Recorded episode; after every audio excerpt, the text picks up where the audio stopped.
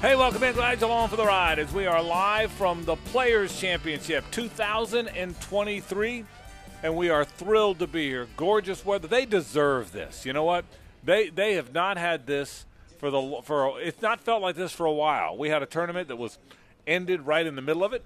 We had a tournament that was limited capacity a year later. We had a tournament with brutal weather a year later, which was last year. And now Hayes Carlin from the Bolles School, we have this. How gorgeous is this? Yeah, the Players' Championship deserves this weather. The fans certainly deserve this weather, and the military, the veterans, deserve the night that they're going to have tonight. Uh, with military appreciation and uh, uh, what should be a fantastic show. And Lauren Brooks, you deserve Riley Green. You get that too, right? Why, thank you. I do deserve Riley Green. I'm super excited about him. Yeah. And uh, also all the people that are already on the 17 hill that have staked out their seats. Uh, when I walked by around two o'clock, they were already set up. So is that right? Oh yes, They're it already is. there. The the hill is already half full with people ready for Riley Green. So I know all of those fans are excited. Like Hayes said, the military, all the veterans, we certainly appreciate them. And I think we should rename the players. Sorry, Disney, the happiest place on earth. Yeah, yeah, it, and, and I agree. Well, it's Disney World for grown-ups. That's, Absolutely. That's exactly well, even it- kids, you see them rolling down hills. Yeah, that's right. They're having a great time out here too. They get player signatures. They love it. yeah, and, and it, it, it really is nice. And the, the military I'd like, thing's awesome. yeah, absolutely. I'd like for that to be a drill that they incorporate into the combine, The rolling down rolling the down hill. a hill, Oh, absolutely. because I think that would tell you a lot about a player. Well, let me just say this: the bench pressing, the sprinting, the cones, the jumping. It's probably beyond our time. But if it's rolling down the hill, let me just say this: I got eligibility left. Okay, it's all about eligibility. So, who didn't love rolling down a hill? This is great. It's a gorgeous day out here. We're going to talk all about the golf. We're going to talk some football. We're going to talk some basketball. There's all kind of stuff to get to. But it is a absolutely spectacularly gorgeous day here at the Players. It could not be any prettier. And again, it, it just feels good to be out here. Weather's going to be interesting. 86 today. Mm-hmm. Then they're going to invert the numbers, and tomorrow the high is 68. If you, and usually a front comes through with rain that brings the cold weather. Uh, And let's go. To, I'm going to now turn it over to the show's chief meteorologist, Lauren Brooks. But I, I didn't see any rain. But I did see it's 86 today and 68 tomorrow as highs. Yeah, I think it's just a traditional cold front, which is interesting, uh, but it's certainly going to be, I think, a little bit nicer. I think because we've been dealing, yes, it's been warm, but we haven't had mid 80s. So I think a lot of people out here might find this a little bit warm. So certainly tomorrow, the high of 68, and then Thursday, high of 71. That's going to feel good. There is a little bit of rain projected for Friday, so hopefully that changes. Uh, and then Saturday and Sunday, I mean, highs in the 70s, lows in the upper 50s. That is literally Yeah. perfect for the golfers. And, and Hayes, I think what's going to what changes the weather from 86 today to 68 tomorrow without rain is a cumulus nimbus cloud. Ooh, wow. I think that's Just what. one. Hang on, I, I gotta, think I, gotta what- pick up my I pen off the ground. Just I one think- cloud. I think it's a cumulus nimbus cloud that changes all of it. Okay, that's what I think. Are How about sure? that? that Not- was, not I mean, right out of the gate, I dropped that on Yeah, you. that okay? is impressive. Okay, you That know, is absolutely yeah. impressive. So, so look if you if you look up and you see any cumulus nimbus clouds, Yeah. you'll then know. And Know the wind been is training. not supposed to be wild.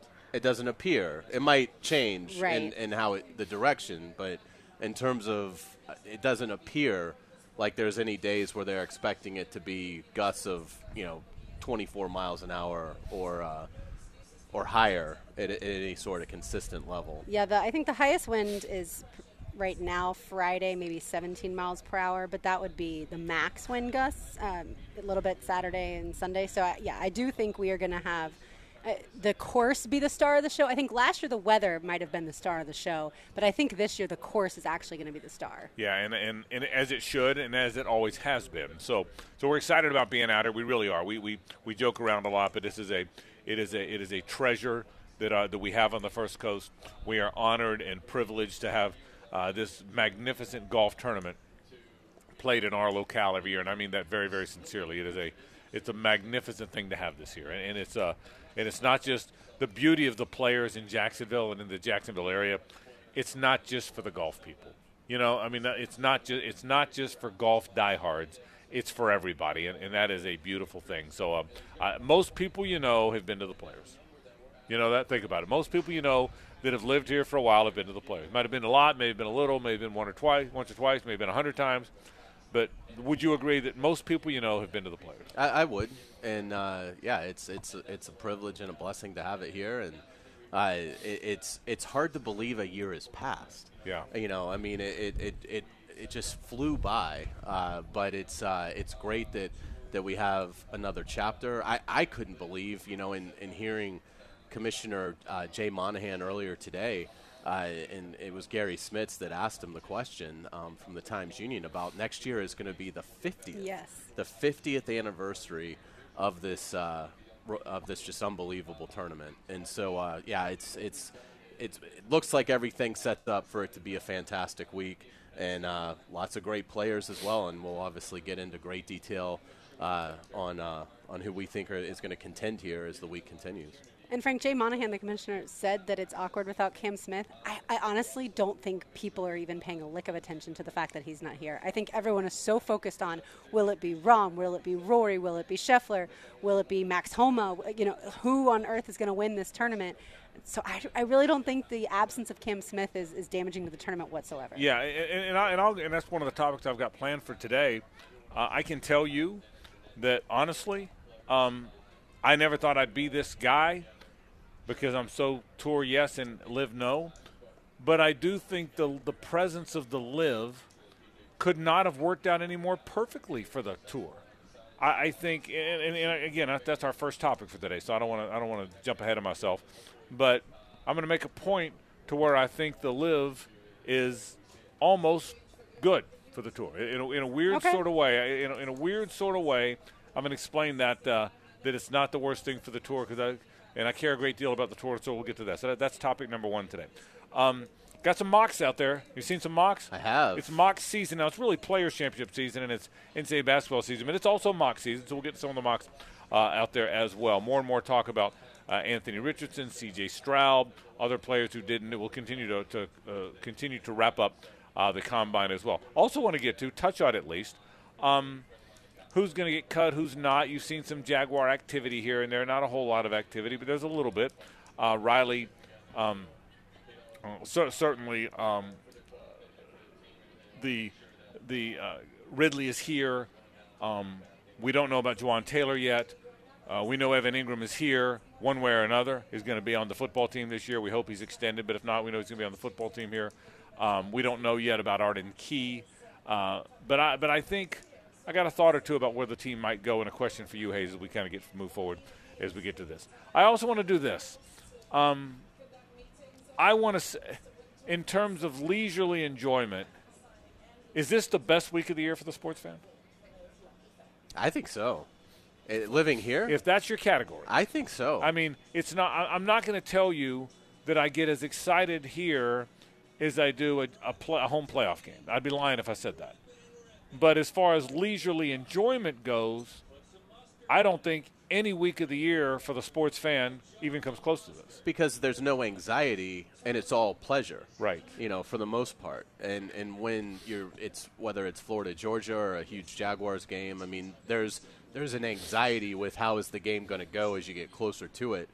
This is a I mean a 5 6 day event where just enjoy it and I mean, unless you've got something riding on it. That's right. You know, That's just, right. Just enjoy the ride. which we all will have something riding on it when it comes to Loser Monday. But yeah, I agree because like preseason football, someone could say, well, you don't have anxiety before a preseason football game, but in the end, the the result the result of that doesn't matter. The result here certainly matters, but you still get to sit back, relax, and enjoy it. All right, so a lot of things to talk about today. We'll talk golf. We'll talk about the best golfers in the world. We'll talk about LIV and how it affected this thing. Riley Green, you're gonna have to give us a Riley Green overview. Sure. Who is he? Where did he come from? All that. have We'll have y'all noticed the cowboy boots? I have noticed that a lot of women must be Riley Green fans. What I've noticed is there's a lot of there. I mean, I mean there's and on this this sidewalk right in front of us. I've noticed I've noticed some cowboy boots. I've noticed, but I've noticed it, it it it looks like a female crowd. Is that a standard thing for Riley Green? I would say predominantly female, absolutely. Yeah, I mean, I, I, Yeah. we, we're watching the crowd walk by here, and again, there's a diff- bunch of different ways to get to 17. Mo most people park out by 17 in the general parking, I think. So we won't see them. We're about we are at Sawgrass Square. We are not next to the concert, but we have the big screen here, so we'll be able to tell you about all the military stuff as it happens. Uh, and we'll hopefully take. We like to try and take you there, and it'll be on a big screen right in front of us. So we'll certainly be able to do this. When we come back, let's talk some golf. Let's talk about uh, this uh, the shape of the tour how LIV is affected or not, the shape of this golf tournament, uh, the uh, the competitors out there, and who to watch. All that comes up. We'll kick it off with some players talk. Glad you're with us on a Tuesday. Our Tuesday is always brought to you by the Nimnicht family of dealership. This is 1010XL and 92.5 FM. You know, would it be better if the defending champion was here this week? Absolutely. But he made a decision that he felt was was the best thing for him and and you know, he knew that decision was going to come with consequences and, and one of the consequences is uh, is right now not being able to play on the PGA Tour. It's a Nimnicht Tuesday on The Frangie Show. Nimnicht, your friends in the car business since 1941. The comments of Rory McIlroy today, uh, talking about the fact that Cam Smith will not be here. You know the story by now. Cam Smith, uh, one of the uh, golfers who joined the Live Tour, uh, which meant you're no longer eligible to play on the on the PGA Tour, and it's uncomfortable, obviously, because that means the defending champion, who also happens to live here, uh, can't defend his title. We'll get to that in just a bit. You'll also hear some of the comments. I want you to hear some of Jay, Jay Monahan's comments. That comes up in our next segment. We make the first handful of segments here about golf on this gorgeous day. What I really want to do, though, Lauren, I want to lay down there right in that perfect grass and just mm-hmm. drink a beer. Just lay down there, right, right there. Hey, you see that grass right there? Mm. Just lay down there, drink a cold, call. just a cold beer, maybe a hot dog. That'd be pretty good. I think right, that would right be there, good. where I'm pointing, right here. So we're at Sawgrass Square, and it is a fantastic area. A little quiet now, but it's going to be crazy here. I can promise you that uh, throughout the course of this week. And this is just day one of the players' practice round, as you know, today and tomorrow. And then they start in earnest on Thursday morning. It's going to be a lot of fun uh, seeing them play golf. Lush green grass. That's what I would call that. Oh, it's very, very lush. All right, so here's my thought about this. In an odd sort of way, yeah, you'd rather have Cam Smith here, and there's a handful. You're always better when Dustin Johnson's in your field you're always better when Phil Mickelson's in your field, even though he's a, he's an older player now. So nobody would debate that. But I will tell you, number one, the controversy made people pay attention to golf that otherwise might not have. I, there's not a doubt in my mind that people there were people that were that were sports fans, not necessarily golf fans, that I'm convinced said, "What's the what are we doing here? Who, who, who's the other tour?" And why is there another tour? And why is everybody so mad at each other?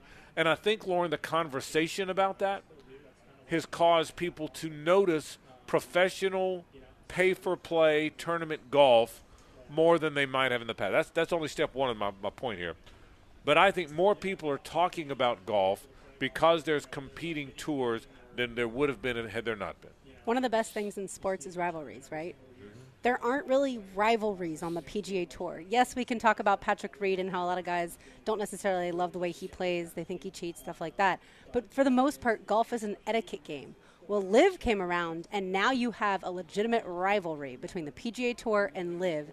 And I think you have a lot of Americans who said, hold on, wait a minute we're not going to back that other tour. Obviously, we're going to back the PGA Tour, and now I'm actually going to pay more attention because of some of the comments that Rory McIlroy has made, Jay Monahan has made, and so I think the rivalry itself drew people in, and I think that is good for the sport. And I think it's good that we've seen loyalty be rewarded because I think that's what we've seen with the players like Rory McIlroy and Justin Thomas uh, that have stuck with the PGA Tour because LIV was just enough of a threat and I don't think it's going to be anything more than what it is today, which is an utter joke. Uh, I don't think that it's it's going to become a legitimate threat, but it was enough of a threat that I do think it forced the PGA Tour to change the way that they were doing some things. And and you know, again, Jay Monahan was asked that today, and and he deflected and talked about you know other things in the industry that that all led to this coming. But I, I doesn't you know I mean to me look, we know all this happened because of the threat of LIV a year ago. Right. We know the radical changes right. that, that came were because of the that. And, and, and, that's fine. And look, I, I understand Monahan's not going to give them the time of day, and he shouldn't. Um, but but looking at it from a practical standpoint, obviously what LIV did and and the the appeal of LIV to the players that, that went over there, uh, the PGA Tour wisely countered uh, many of, of the of the reasons that the players were thinking that the grass would be greener on the LIV tour.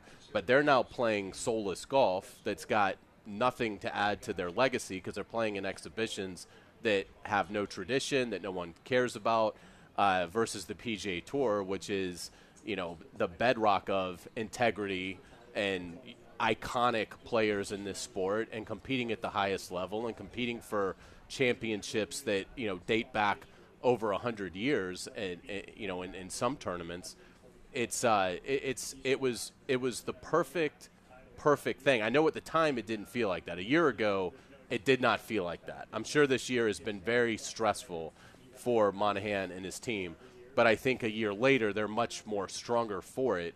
I think they have a much stronger tour, and they still have a tour that is outstanding.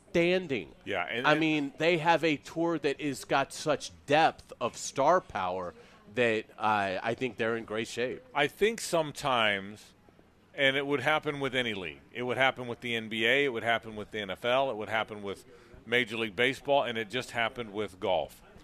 There could be some debate or discussion of what's bigger, the entity or the player. And there have been times when the players seemed bigger. Michael Jordan seemed bigger than the NBA. There, there's no getting around that. There's times, yet at the end of the day, what we have really learned is the entity is always bigger.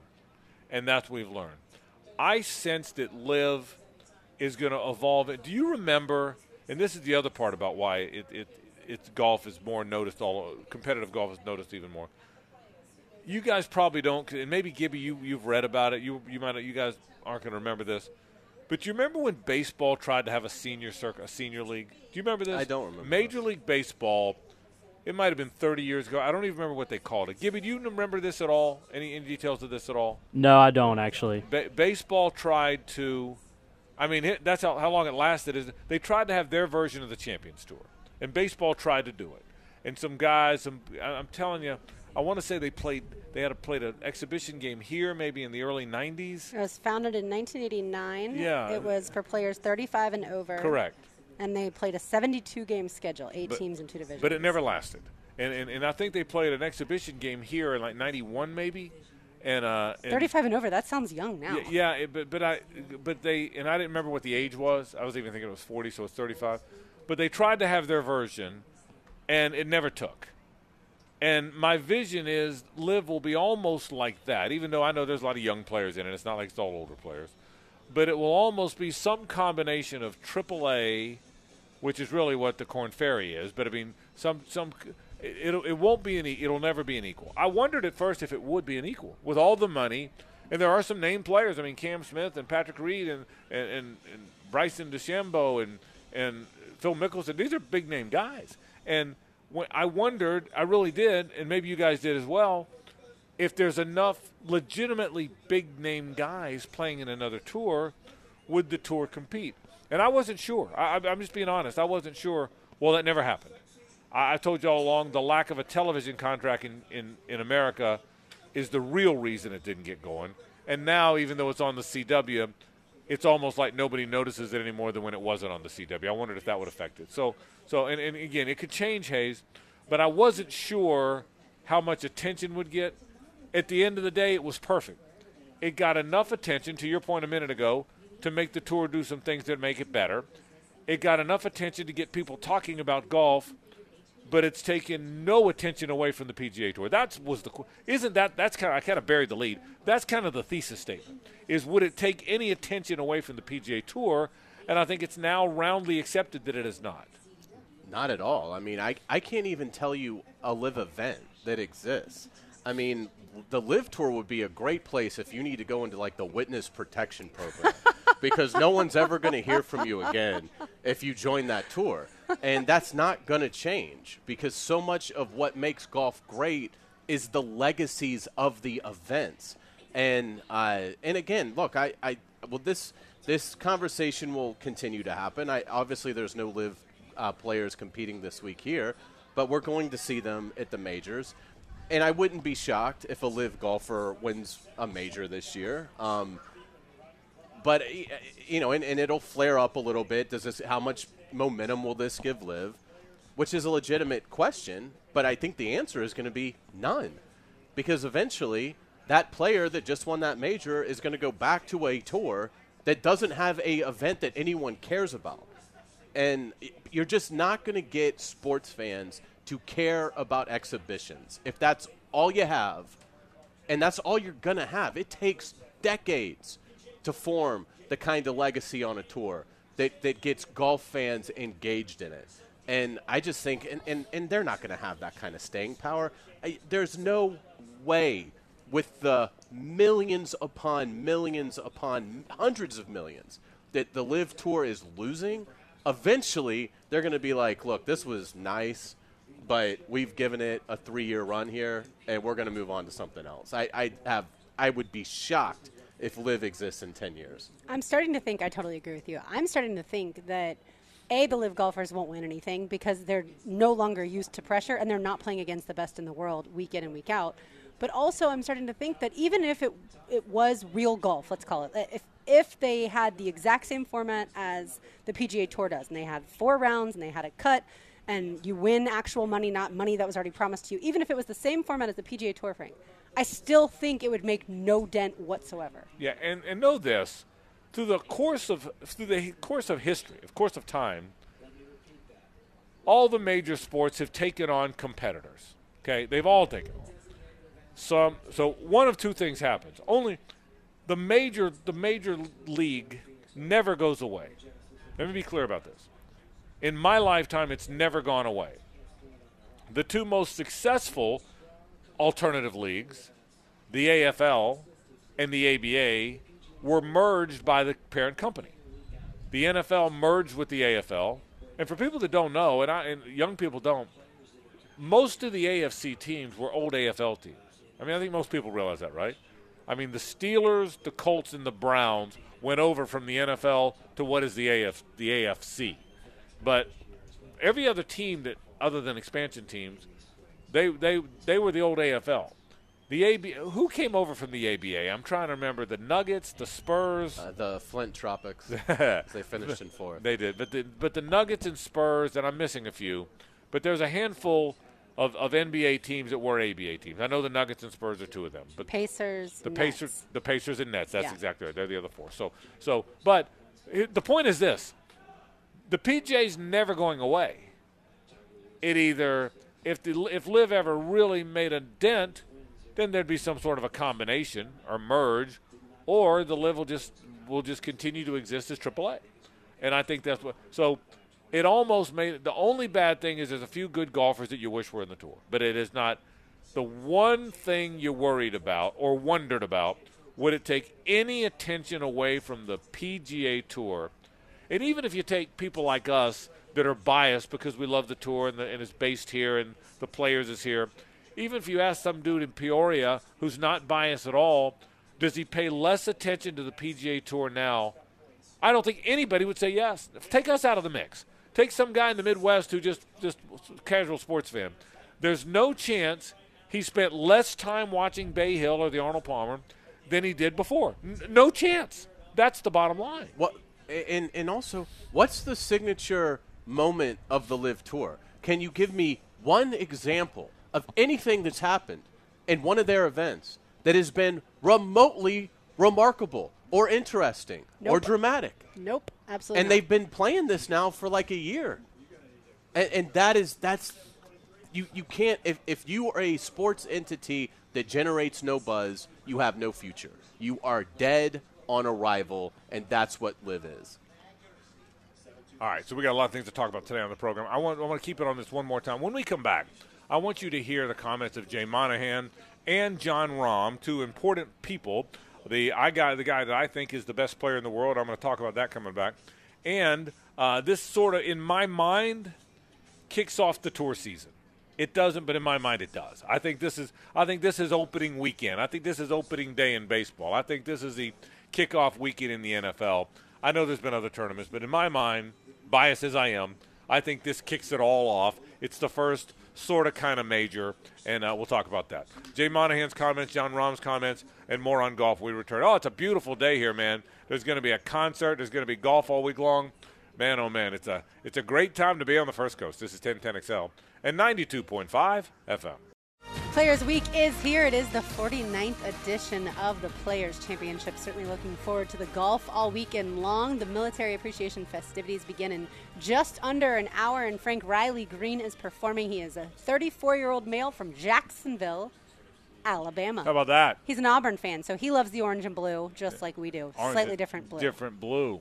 Carlin, I'll bet you could spin one right out of this grass, couldn't Oh, you? yeah. You could back that thing up like it was like it was on a dance floor, couldn't you? Yeah, I mean it's it's the players, and you know I'm, I'm a red light performer, so you know it's the biggest event of the year. I'm going to play my best. There By the way, go. Riley Green also was a quarterback at Jacksonville State. Yeah, he's got football player written all over it. He, he, Well, he's, he's but got he's, the, he's got he's got to be quarterback because he's a thin guy. yeah. When, when I saw it, on, I, I, I'd not heard of him. I, I was honest, I'd not heard of him. Sure.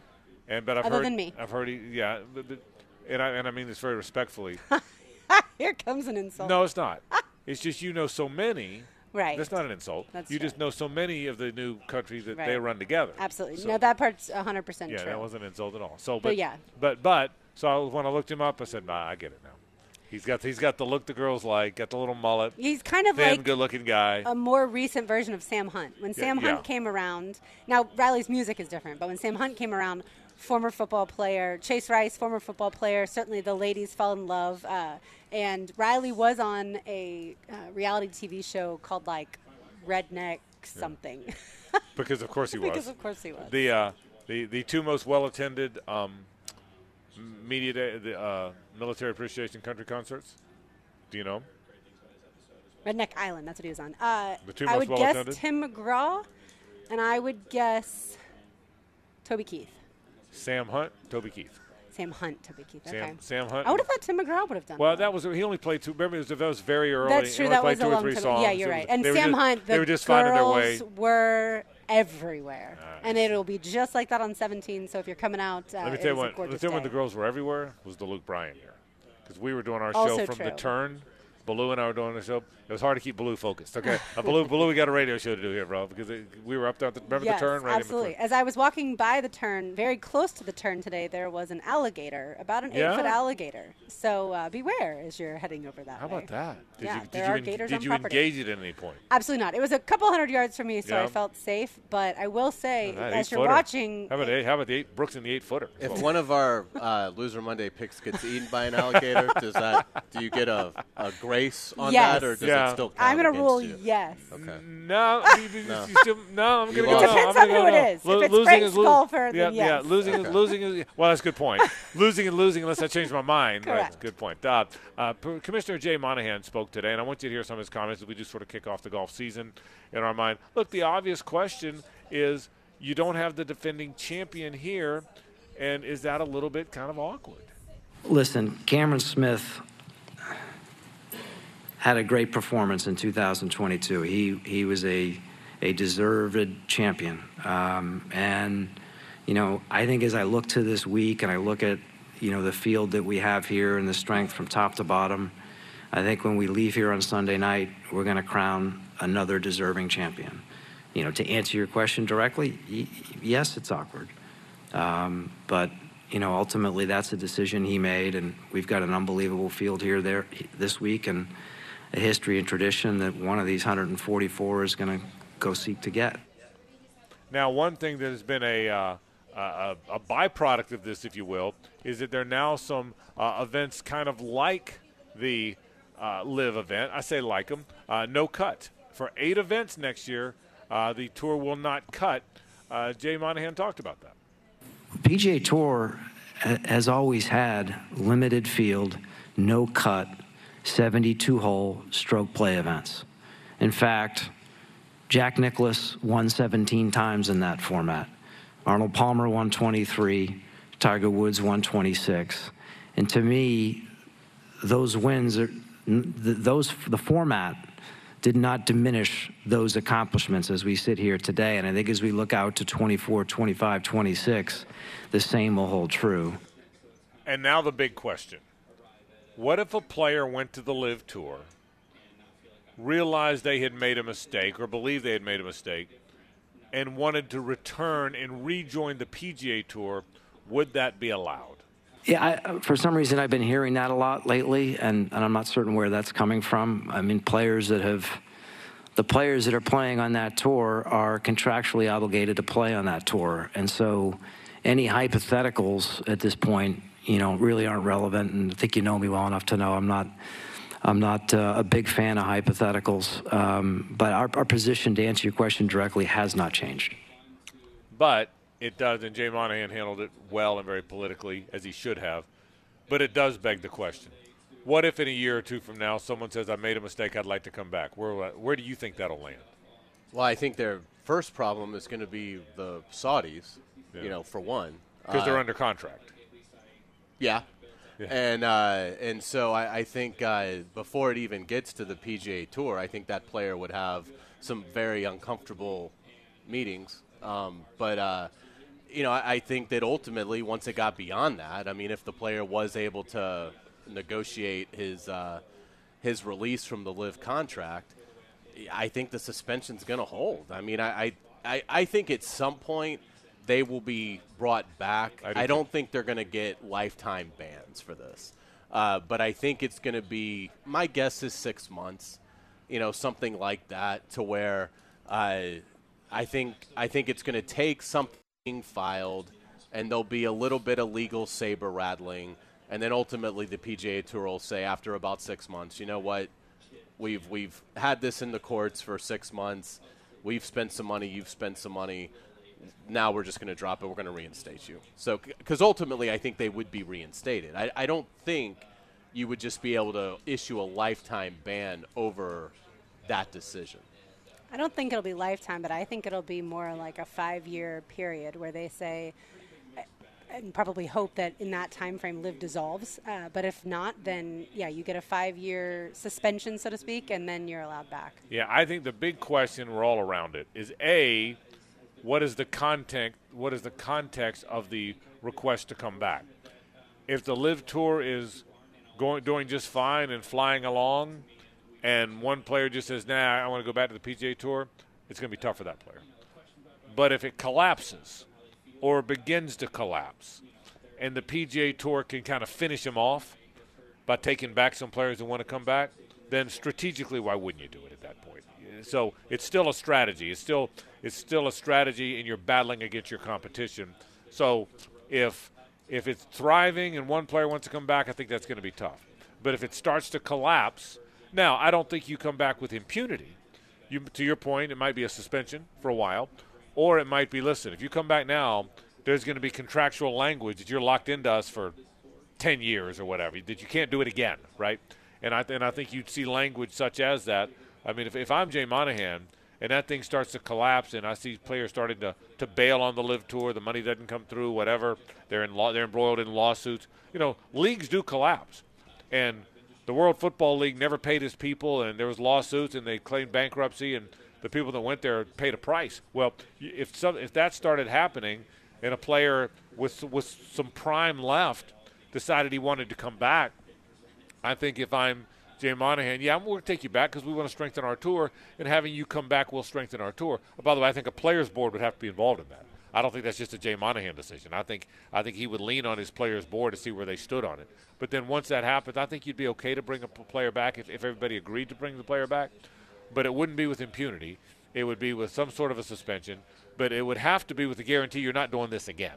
And, and I think that's what we, I think that's what you would see. So By the way, it doesn't work like this, but I would love Hayes for the PGA Tour if someone tried to come back from LIV to require a substantial donation to charities in the local area that the PGA Tour gets to pick because they just went and made a couple hundred million dollars. Yeah, and, and again, it, I it- see that. eh, yeah, and, and maybe the player would, would offer to do that as, as part of a you know A good faith damage gesture, control yeah. and, and things like that. Um, yeah, it's a great idea. Um, but uh, but yeah, I, I, and again, th- these these players don't seem to be, and I think this is just a, a their gener- This is kind of the younger generation.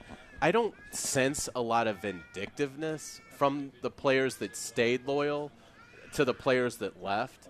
So I do think the player, the players on the PGA Tour, would probably like to see there be something, but I don't think that they would want it to be eh, for a, a great length of time. And uh, you know, and, and you know, I, I think from uh, getting them to stay faithful to the tour, I don't think there's a whole lot they could do there because none of these guys are under contracts to the tour. But um, you know, but again, once LIV does collapse, and it will, uh, there's not going to be another PGA Tour competitor that's going to rise from the ashes Yeah, that. that's right. And, and by the way, usually because there never is. One, the, the NFL, because it's so successful, took on two or three, and back in the day and, and knocked them all out. All right, so uh, the comments of Jay Monahan. What about the golf tournament? What about the golf course?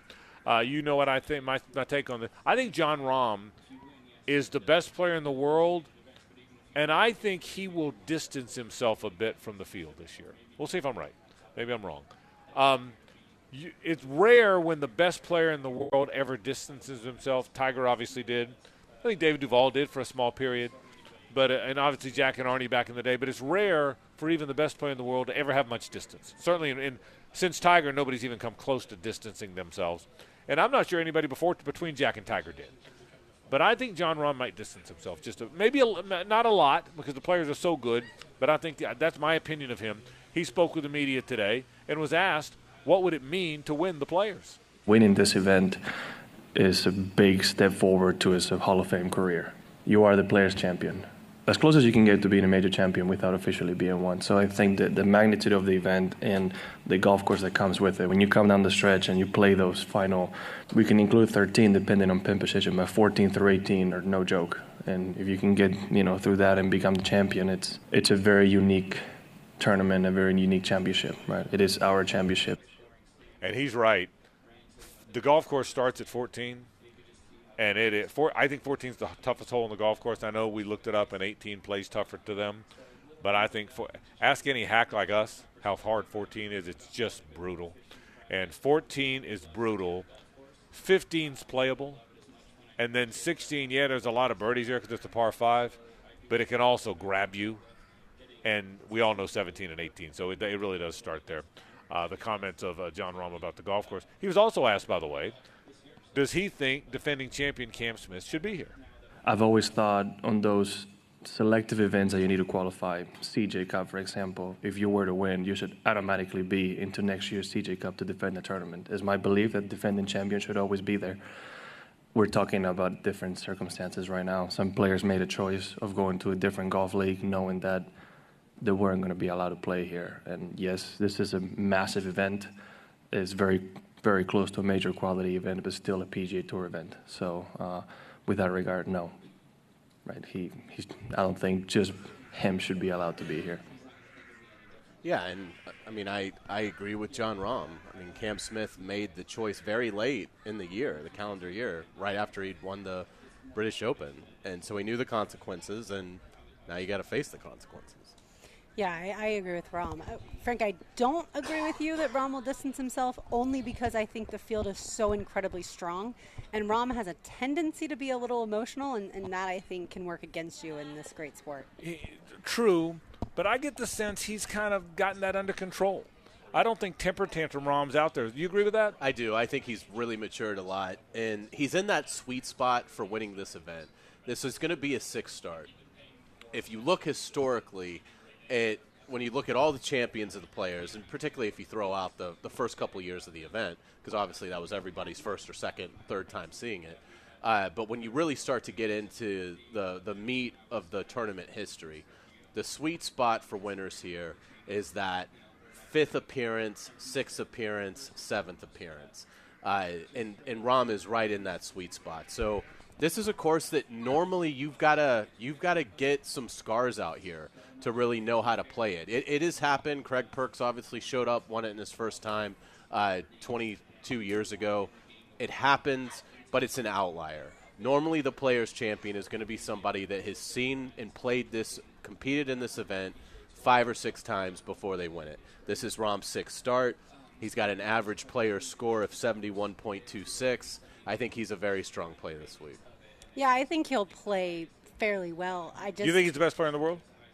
I do right now, yes. But I think in two months, there Rory right. might be the best player. And that's what history. I think Scheffler might be the and, best. And, and that's what. And, and by the way, that's what recent history has told us that nobody.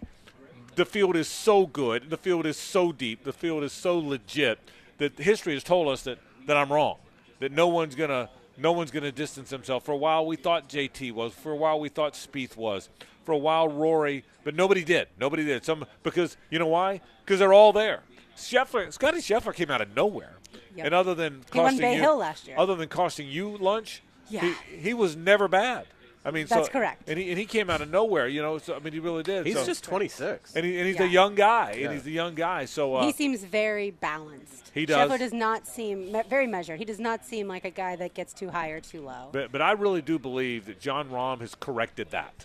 Uh, who, who, we'll, we'll see. I just, I just think he is such a good player. So, so we wind up. I can't wait. I can't wait for Thursday. Right now, I want to go lay on that grass right there and have a beer right there, you and go. watch you back watch you backspin some balls. That's what I want to do. That's all I Let's want. do it. My knees are small. Can I drink too? You can while you while you're hitting shots. I'll get a picture of you guys in the grass.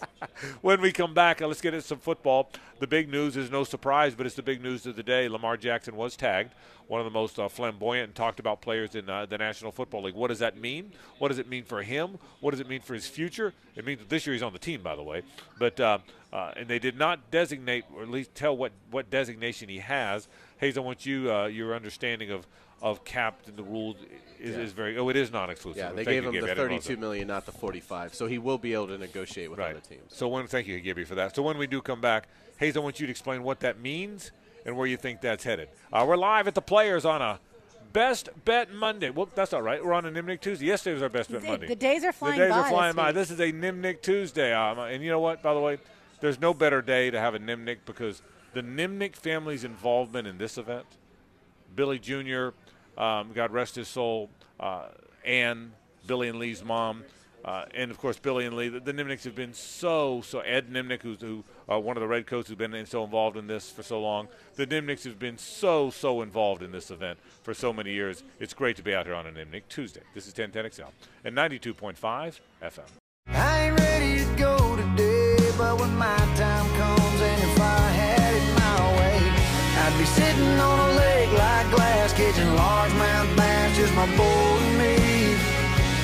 Maybe on a 50 yard line, watching Alabama whoop up on Tennessee. Or maybe on a front porch swing, something cold to drink, and mama's hand to hold. And a song on the radio. Riley Green tonight. hell of a way to. We'll be talking about Alabama whipping up on Tennessee. Yeah. I got, I got to say this. Didn't happen this year. I gotta say no. I gotta say this. Um, I've seen a lot of Springsteen shows. Billy Joel, Elton, Eagles, Mellencamp. I could go on. I've never heard him talking about SEC football. Can, I can say there's not there's not a lot, and I love SEC football, Brooks, but there's not been a lot of SEC football talk in my music. How many of those guys are from the South? I don't, well, well, Probably none, not. None. but See, I mean, that's why. Alabama whipping up on Tennessee. Riley Green will, be, will he sing that song tonight? The Alabama whipping up on Tennessee song. I don't know what the set list will be. Oh, it's a good okay. question. Okay. I'm not sure. Probably, although because it didn't happen this year, maybe he'll reserve. There you go. But yeah, it should be uh, should be a lot of fun for people who love country music. He's not the only country singer who sings about SEC football. He's- he's I can't assure you of that. Is there a country music song called Verne Lundquist? There's not. I'm going to pen it. Yeah. I'm going to pen it. What is- it's You know, let me tell 402. It'll be done by 419. I'll tell you, one of my favorite. Sunkiss rhymes with Lundquist One- if you one- There need you go. something. One, one, you know what? I can see she it coming just, together you know right what? She just got Yeah. royalties. Put a little put a little vodka in your sun kissed, and then sit back, relax, and listen to I can Verne tell you, Lundquist. one of my favorite favorite three or four months in the show is when Rick Ballou decided he was writing a country song. Rick, Rick Ballou said he was going to write a country song. He all he, I don't remember the whole what the song came out. He promised me it would have a truck, a dog, a broken heart. oh yeah. Right? I mean, they're all in it, right? You, you give me Sure. a, you give me a truck, a dog, and a broken heart. You know what he got the starting of? It's country music song. Absolutely. You know what I was thinking the other day is you know that song "Mamas Don't Let Your Babies Grow Up to Be Cowboys." Yeah. I was thinking the franchise tag aside, but mamas don't let your babies grow up to be running backs. Yeah, yeah. Because now you're never going to get drafted in the first good round. You're not going to make as much money. It seems like the other positions are kind of passing them by. They- well, certainly for tenure, for sure. right, but time. but franchise tags obviously you're right. you'll get 10 million dollars. That's a different story. Speaking of those, um, Lamar Jackson got tagged. Explain what kind of tag he got, Hayes, what kind of tag he didn't get, and what that means. So the Ravens had two options. They could give him the exclusive franchise tag, which would basically lock him in for $45 million once he signed it, and teams could not negotiate with Lamar Jackson. Uh, or they could place the non exclusive tag on Lamar Jackson, which is what they did. The non exclusive tag comes in at about $33 million. It does allow other teams to negotiate with Lamar Jackson. Uh, if they come to an agreement with Lamar Jackson, the Ravens can match it. If they do not match it, the Ravens would get two first round picks. Yeah. So so there you go. The uh, I think that's kind of smart by the Ravens because if I guess if somebody else wants him, that you get two first round picks and you move along. Yeah, well, I, I think at this point, um, that one's hard to figure because it's hard for me not, even though John Harbaugh has been nothing but complimentary, it's hard for me not to think now that that relationship's a little bit fractured. Uh, and, and I've seen in sports, we've seen fractured relationships get healed very quickly. Uh, that's not unusual. With money. yeah, with money, Yeah. right. But Yeah, absolutely. but Hayes, don't you sense that that thing's, if not broken, at least a little cracked? That relationship. I- I think what Baltimore is counting on is that Lamar Jackson's market is not going to be as strong as he believes it is, and and I think Baltimore is probably going to be right because when you look at it, they obviously have a very good idea of what the other GMs think. Lamar Jackson doesn't have an agent, so it's it's hard, I think, for his camp to have a really firm grasp on what the other clubs, in terms of, of conversations and things like that. You know, who does Lamar Jackson have to have those conversations at the combine?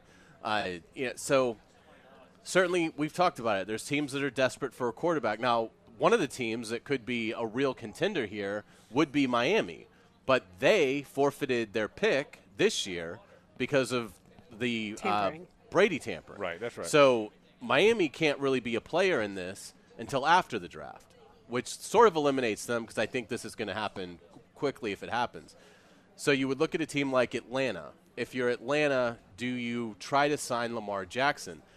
I think it's a mis- it would be a mistake for Atlanta because you're not close. right. I mean, Lamar Jackson, you, you could maybe, you certainly with Lamar Jackson, can you contend in a bad NFC South?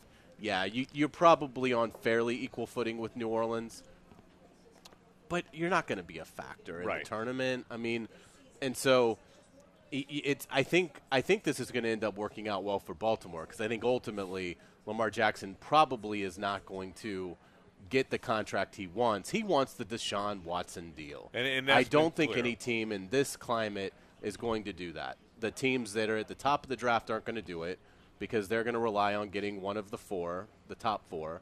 And I don't see a team that is is sort of in the back end of the first round that I think is going to move mountains to go get Lamar Jackson. I mean, maybe the Jets, maybe the Jets, but I, I- you know, I- think the Jets are still hoping that Aaron Rodgers is their guy. So They uh, certainly should be now. yeah, so I think it, it for for it being a thirteen million dollar difference, I think it made sense for the Ravens to go about it this way.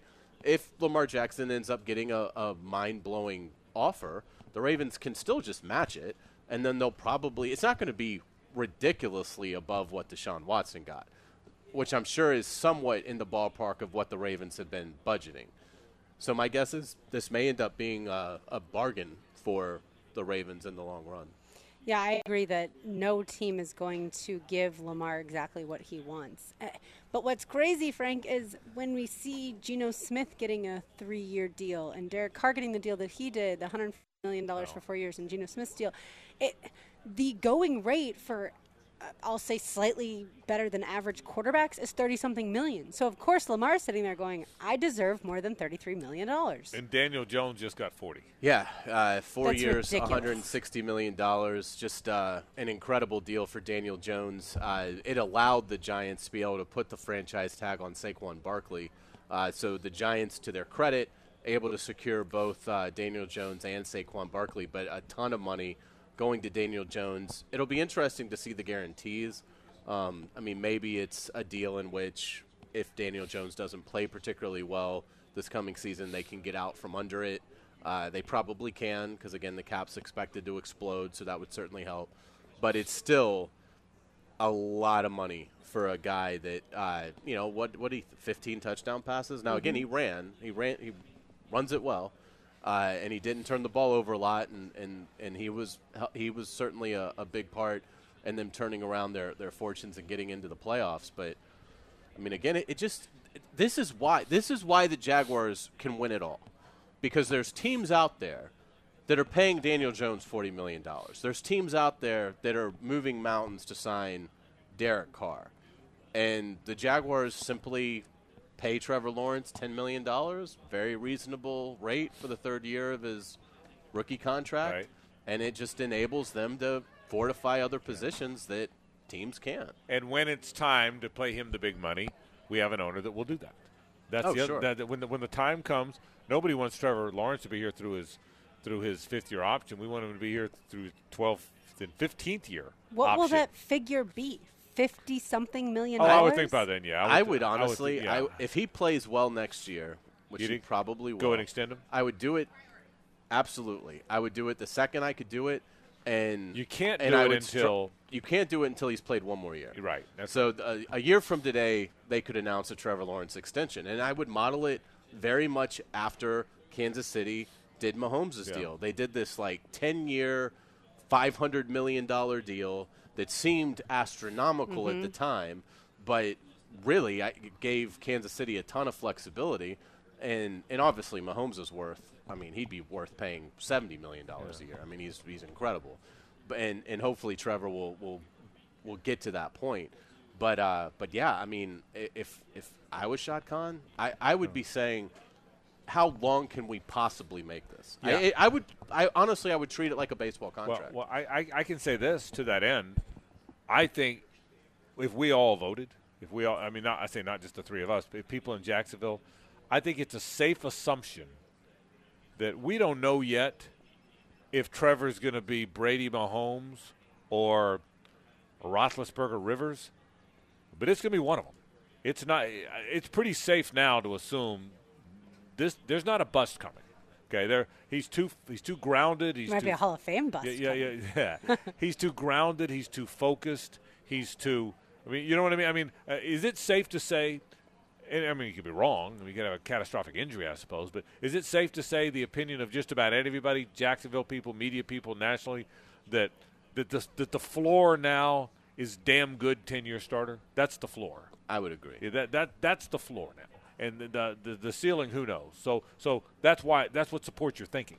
Is if worst case scenario is Philip Rivers, which I think it is, and, and I know Philip Rivers is a really good player, by the way, but I do believe worst case scenario for Trevor Lawrence is Philip Rivers. You agree with that? I, I do, and and look, I think Shad Khan's never been in this situation before.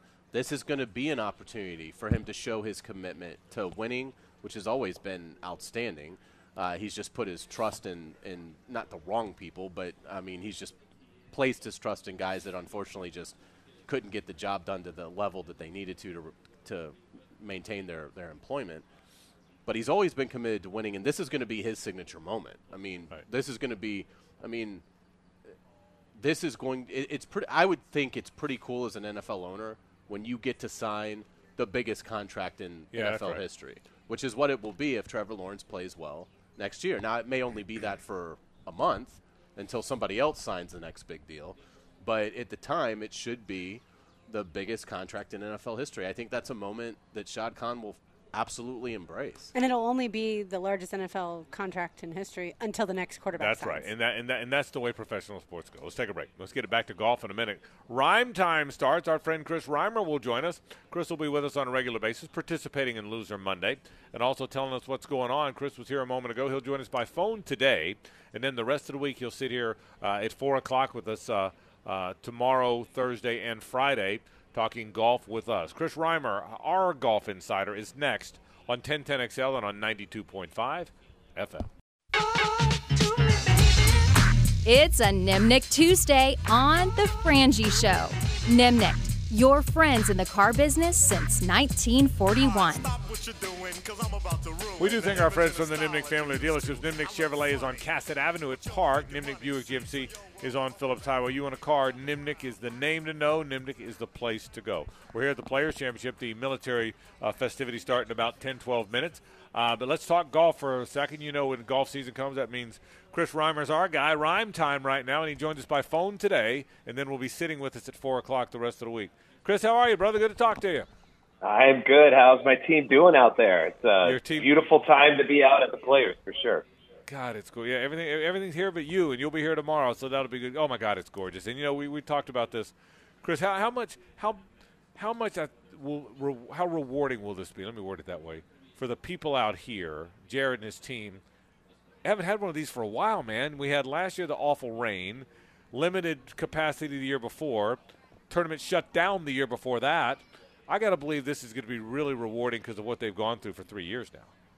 Yeah, and that's like the, the weather's the one thing you can't control, and you hate to see that when it happens to the because you know how much work you know is put into this for years at a time. And um, I, I was out there this morning, sat in on on Jay and Rory's press conferences and, and Rahm's press conferences, and then you know walked the grounds, and and it is um, it is spectacular. I um, commend the whole team out there. It just it just just looks so prestigious. Um, it is a international event that shines a light on our great community here and our little slice of heaven in North Florida. And um, I think it's going to be I think it's going to be an awesome year. I think the stars are aligning for a great competition. So um, can't wait to see not only the the country concert tonight, but then get into the competition Thursday through Sunday. Hey, Chris, who do you think right now is playing well enough to win this thing? I mean, everybody. That's the craziest thing. It's the one. she I mean, just wanted you to give away your Yeah. pick. That's what she's trying to do. uh, no, but like it's the craziest thing about this event. It is. It, I mean, golf events as a whole are hard enough to pick already, and then you you take the Players Championship and you start doing research of well, who has the best record here, and you know there are so many players that have you know a, a, a seventh place finish, two missed cuts, a 25th, and one a couple years ago. Like it's um it's so hard to see anybody with just a strong you know, five, six, seven, eight year string of just really good um, finishes, and and that's a sign of the course. You have to you have to have everything working to play well. But um, I think the fun part is a lot of the top players are playing at their best right now. So you got Scotty and Rory and Jon Rahm and Max Homa kind of all coming off victories or you know stellar play over the last several months, and that makes it really exciting to see the the biggest names playing well coming into the event. Chris, what are your expectations for Tony Who Can It Finau? I don't say I not great uh, this time, but uh, he did he, he did win. But I don't. I, I see him as being a little too volatile. He'd be somebody who could easily win, but I don't know that I would take him in the um, in the loser in the loser Monday because he's also somebody that could eject pretty early on Friday. I feel like. Yeah. Hey, I, I said this earlier, and, and maybe I've lost my mind. We haven't had a gap between one and two since Tiger. You know, we've had Justin Thomas was it for a while, Spieth was it for a while, Rory, but they've all been bunched up there because there's so many good players now. It's my opinion, Chris, that Jon, Ra- as good as Rory is, as good as Scotty Scheffler is, as good as all JT and all these players are, I get this feeling that this season, Jon Rahm is so good that he may put a little distance between himself and number two. And not, we're never going to see much distance anymore. We're never going to see Jack and Arnie anymore.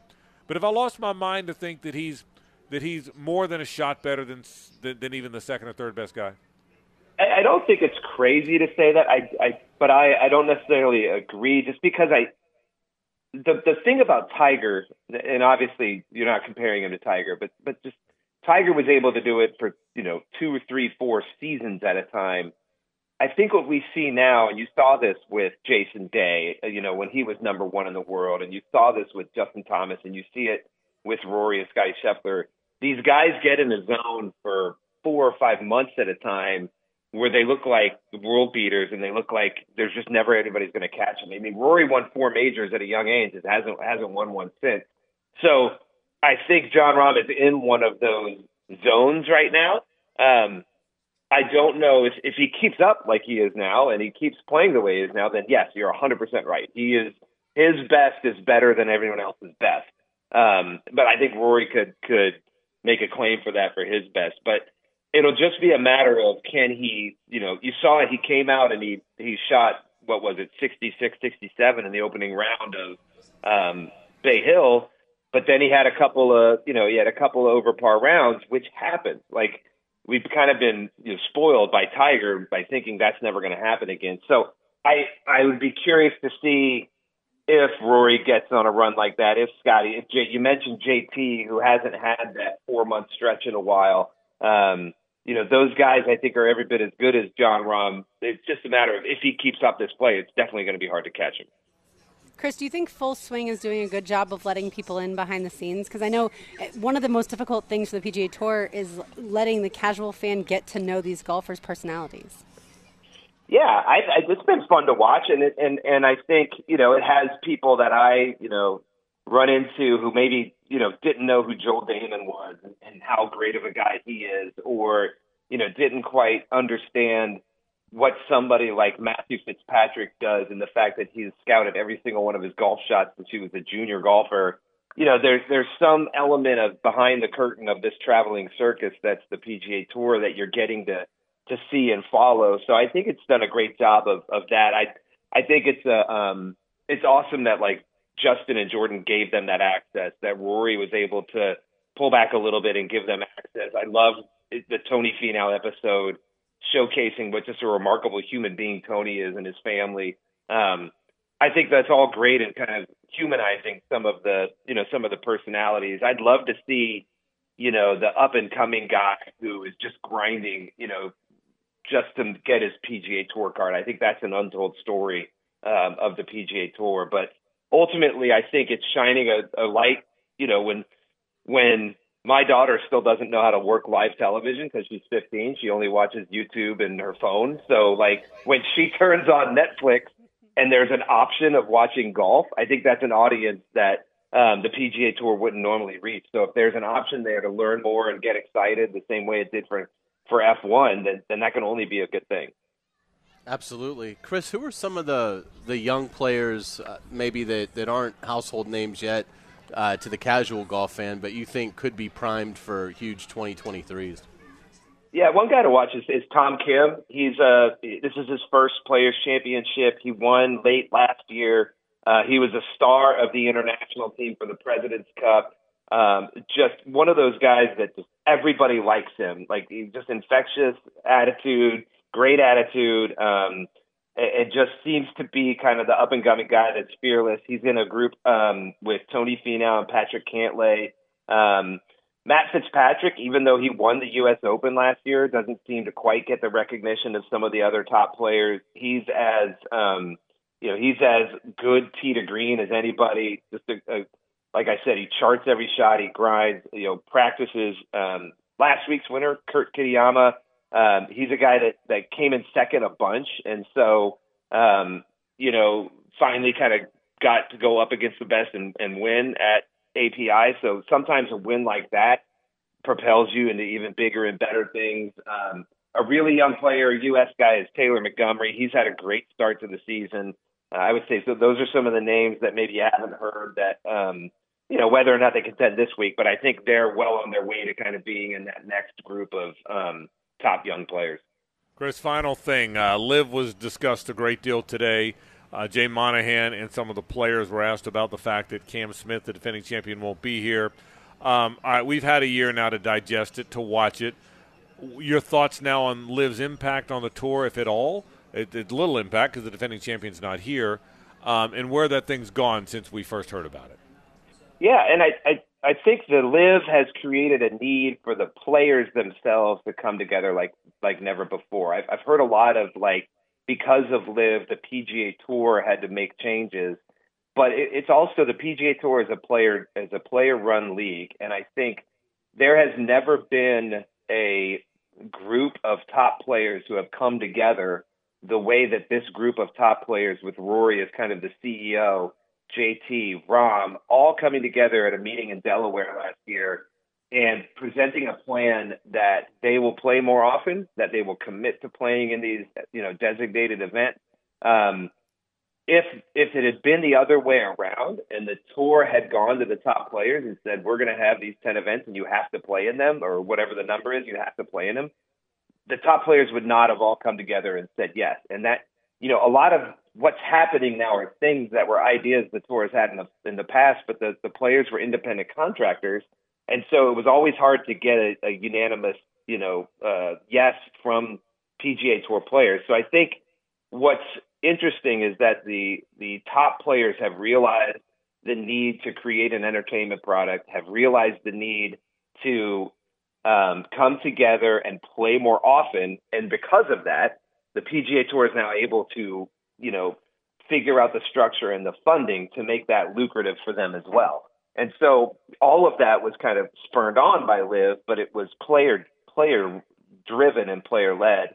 you know, the last 10 years, we've tried to get players to do walk and talk interviews on the telecast, and it was always a hard no. And now they're doing that. And so, um, it's it's kind of spurned players to think differently, uh, and and the PGA Tour is benefiting, and fans will benefit. You know, the the elevated events that have happened so far have been wildly entertaining. Whether it was Waste Management getting more stars than they used to, the event at Riviera was fantastic, and Jon Rahm winning, and and even just seeing all of the stars near the top of the leaderboard at Bay Hill. Um, we've had some great competition on the PGA Tour to start the year, and then it's been driven by the elevated events. And and even when someone like Kurt Kitayama goes on and wins it at Bay Hill, it just makes that win that much more, you know, gives that win that much more validity. And I think, you know, the the LIV players also benefited from the PGA Tour. You know, the PGA Tour gave them the platform, negotiated their bar- marketing rights and their TV rights, and made them stars. And the the reason they're able to go sign 20, 50, 200 million dollar deals with LIV is because of what the PGA Tour built them to be. And so um, I think I think the Tour has done a great job in responding. I think um, what they've laid out is is pretty interesting, and I think there's probably going to be you know a few different iterations of it. But at the end of the day, if you play well and if you make birdies, you get to be in the top events with the top players, and that's better for all of us. Like we all want to turn on the TV and see the best guys, and you know for the longest time when I was in the media centers, you know in the early 2000s you walked into media center and if Phil and Tiger's name weren't on top of the leaderboard, then it wasn't a good leaderboard. As Tiger kind of has had his moments away from the game with injury, um, it's allowed 20, 30 players whose name, you know, have some recognition now. And it's just a, a deeper level of, of, you know, entertainment now to where if it's Rory versus Rahm or Will Zalatoris versus Justin Thomas versus Rickie Fowler versus Jason Day, whatever it might be, uh, it's just that much more exciting. Um, so uh, I, I think it's a, uh, think it's a fractured golf world, which isn't necessarily great for anyone. But I think it's it's creating some change and creating some um, unique elements of the players coming together and, and kind of taking charge of of their tour, uh, which has been fun to watch. Chris Reimer checking in, talking golf. He'll be with us tomorrow at four o'clock. Chris, we appreciate it, buddy. If you can hear us, we'll see you tomorrow. See how we coordinated that? I, I really do. coordinated that is, that's the plan, is what that was. well done.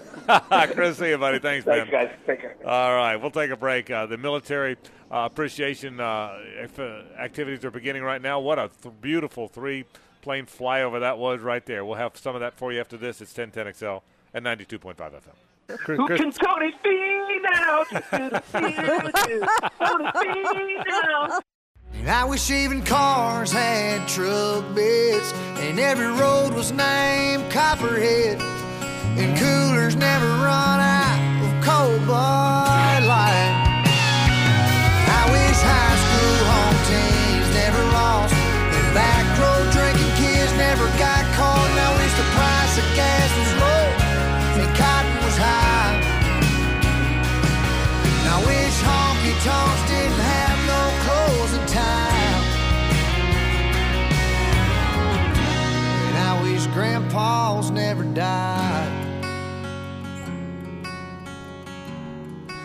Welcome back to the Frangie Show. That is I Wish Grandpa's Never Died. Riley Green sings that. He will be Drinks performing. a little Bud Light, I guess. Absolutely. Bud He will be performing here at the Players momentarily as the military festivities are going on. I actually saw him perform that song right after my grandfather passed away, and I was bawling Oh, at the yeah. concert. I'll it was uh, a couple years ago, February 2020, when I got to see him for the first time, uh, and since then I've seen him again. Hayes, I love to watch you as you listen to country music because it provides you with the biggest chuckles. Oh, I was laughing about something else. No, it's a beautiful song, and I think he's going to do a magnificent job. Have you written your Verne I have Lundquist not. I saw we had a uh, a Yeah. fan. We have a listener who Mike- tweeted us, and it's fantastic. Michael did a great It's- job. Yeah, it's it's unbelievable. The lyrics are sitting on the tailgate, beer in my hand, right hand on my girl's sun kissed thigh. oh yeah. SEC football on the radio band. Damn, I really love that Verne Lundquist guy. I, listen, hey, That is a country what Michael music just did, song. Great job, he Michael. set the bar. Is what he did, Hayes. Now again, I know you're going to finish it, but good luck with that. I'm I'm now I'm intimidated. We do. we do want to take you through kind of the way it works out here. They're they're inducting some young enlistees, I believe that is, um, and they are taking their oath now eh, to various services. There's Marines, there's members of the Army, I think there's members of the Navy who, and I don't remember that part in the past, which is a really cool thing. They've begun it. It's a gorgeous day. They do it all on the 17th green, as you know by now, and that is where Riley will play as well.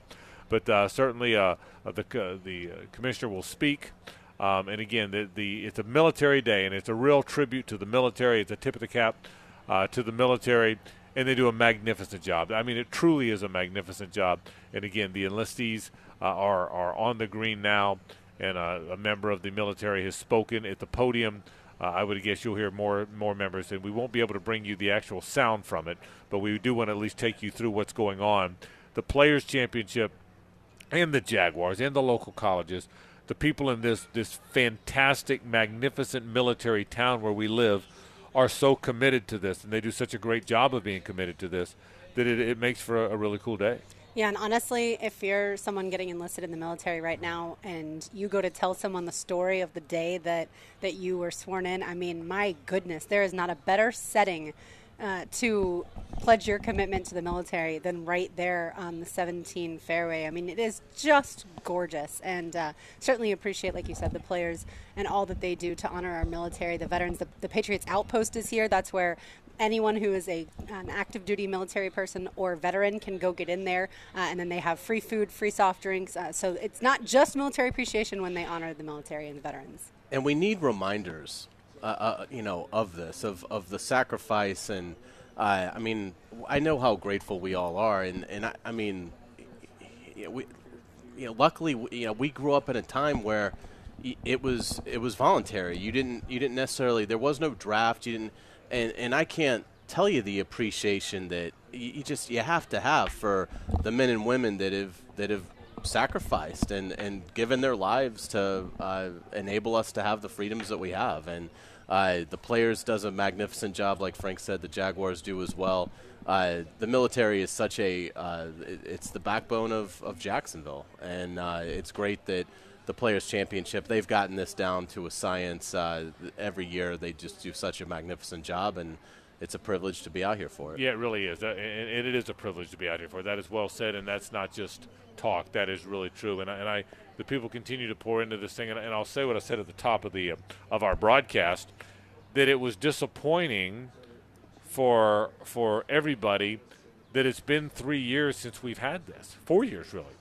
Remember, three years ago, uh, the Military Appreciation Day was fine, but before we knew it, the pandemic wiped out golf. We were all out here doing our show from one of the locations. I can still remember them shutting it down during our show. Was it during our show? Yeah, we were in between 16 and 18. Yeah. And they yeah they made the announcement I think before our show that fans wouldn't be allowed to come. Right. And then they adjusted. And then after yeah after that then it was the announcement that the tournament would be canceled. Yeah. So so they made that announcement um, three years ago. Two years ago, they played it, but with a limited crowd, and, it was, and you had to wear masks. And you had to wear masks, and it was a very limited crowd. So we were in the depths of the pandemic then. And then last year, we were we believed we were clear of it, and then the weather was awful. And so it was couldn't three, have been worse. Yeah, it, it, was just awful weather. So it was three really tough days uh, of the Players Championship, and uh, but this is uh, all forgotten now, or all behind us now, I should say, not forgotten now, because now we have this glorious day and uh, this glorious moment and, and a tr- real tribute um, to the military from this magnificent event we have. So it, it, we get we get kind of sappy and emotional about it because it's real and it really does matter. Uh, the golf at hand starts on Thursday. Um, we'll do our picks, by the way, tomorrow. We'll do our picks at four o'clock when Chris Reimer comes by here. Dun dun dun. But it's uh, but it certainly and we start the loser money season. Hayes Carlin. That's right. It starts all over Clean again. slate. Yeah. I almost didn't didn't participate yeah, this yeah, year. Yeah, Gibby, that she almost bailed.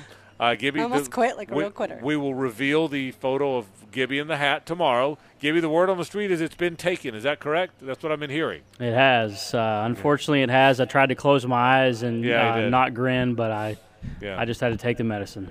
Gibby's like, of course it's been taken, dumbass. You took it. Okay, so, okay. That's right. Oh, I wasn't going to say I was, yeah, I was me going, either. I was going for the theater there, right. but so that's the uh, that's kind of the real reality of it. So, So, but anyway, the, You're uh, a good sport, Gibby. Yeah, you well, Gibby's a good sport about it. Still So the, angry uh, about it. So close.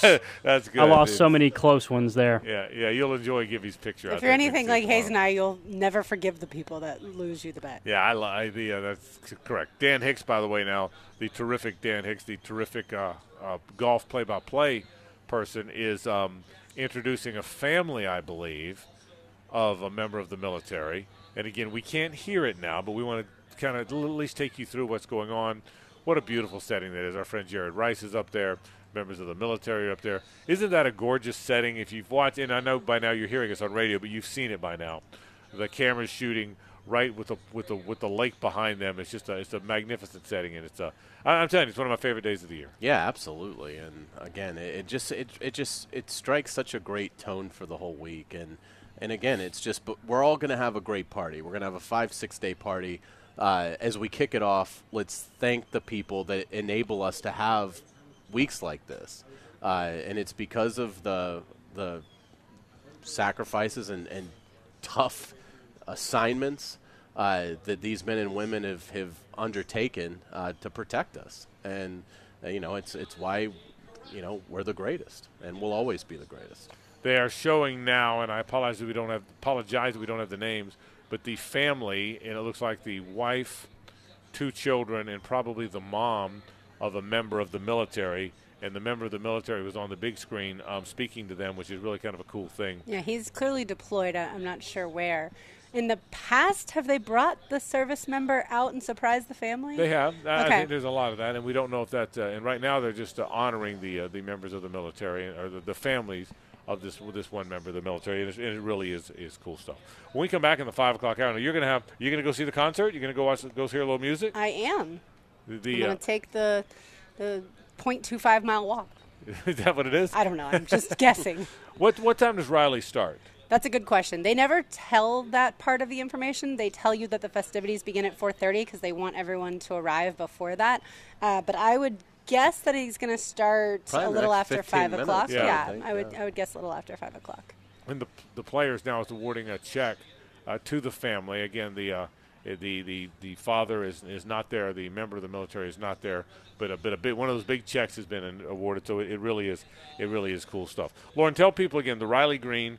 Quick back, serious quick background on him. Country star. It's been around for how many years? So he started playing music in 2013, but he wasn't really discovered by mainstream uh, country listeners until around 2018 with his song uh, "There Was This Girl," and that song became a, a huge hit for him. And then he's had a lot of other songs uh, since then. None have gotten probably quite as popular until he has a song right now with Thomas Rhett called "Half of Me." Uh, it's a duet between the two of them, and that song is, is also super popular. So he's somebody that if you go see him in concert, he plays a ton of his music, and he'll play a, couple of covers as well. Uh, but he's a lot of fun. He's from Jacksonville, Alabama. He's an Auburn fan, so he's a football fan, as we talked about. He's got songs about SEC football.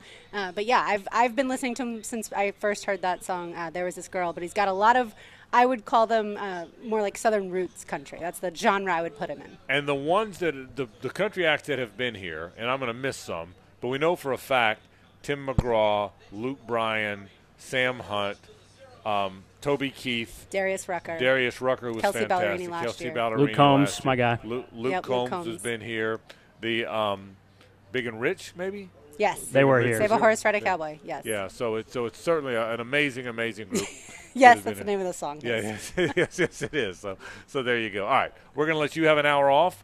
Thank you. Go you. enjoy your hour off. Go enjoy uh, the Riley Green concert that comes up momentarily. That's going to be very cool to, uh, for you to watch. We'll be back. We'll kind of reset the show a little bit, talk a little bit about tags. Lamar Jackson has the tag.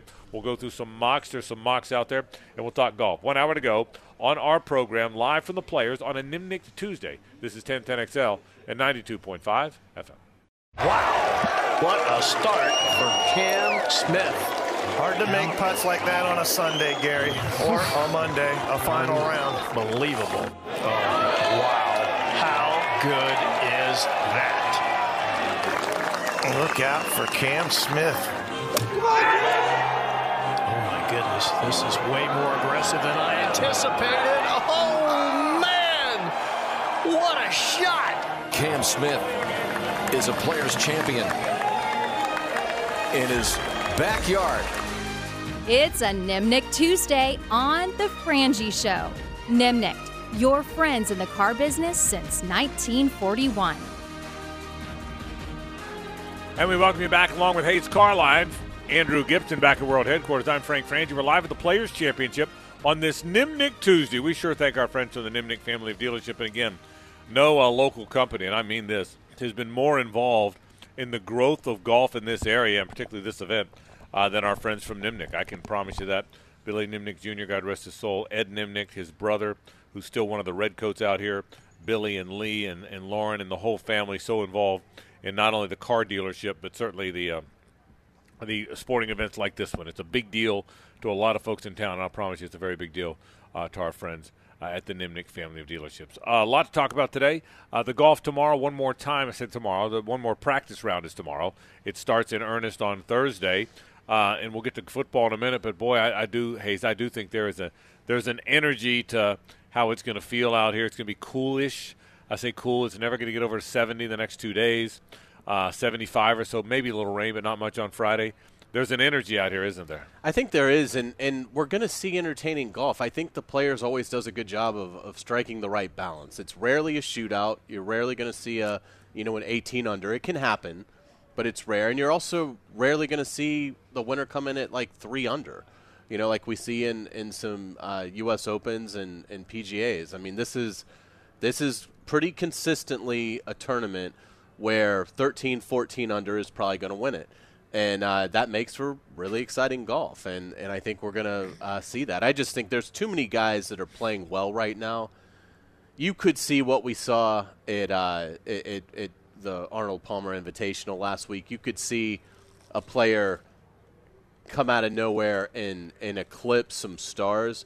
But there's no doubt in my mind that, that you're going to have a, a Sunday leaderboard that is just going to be fantastic on the back nine because there, there's just too many good players – playing too well right now for us to look up and, and see a players leaderboard on Sunday where it's six or seven guys that this would be by far their biggest win of their career. Yeah, it does feel like, and it really does feel like that they've they've got this thing right.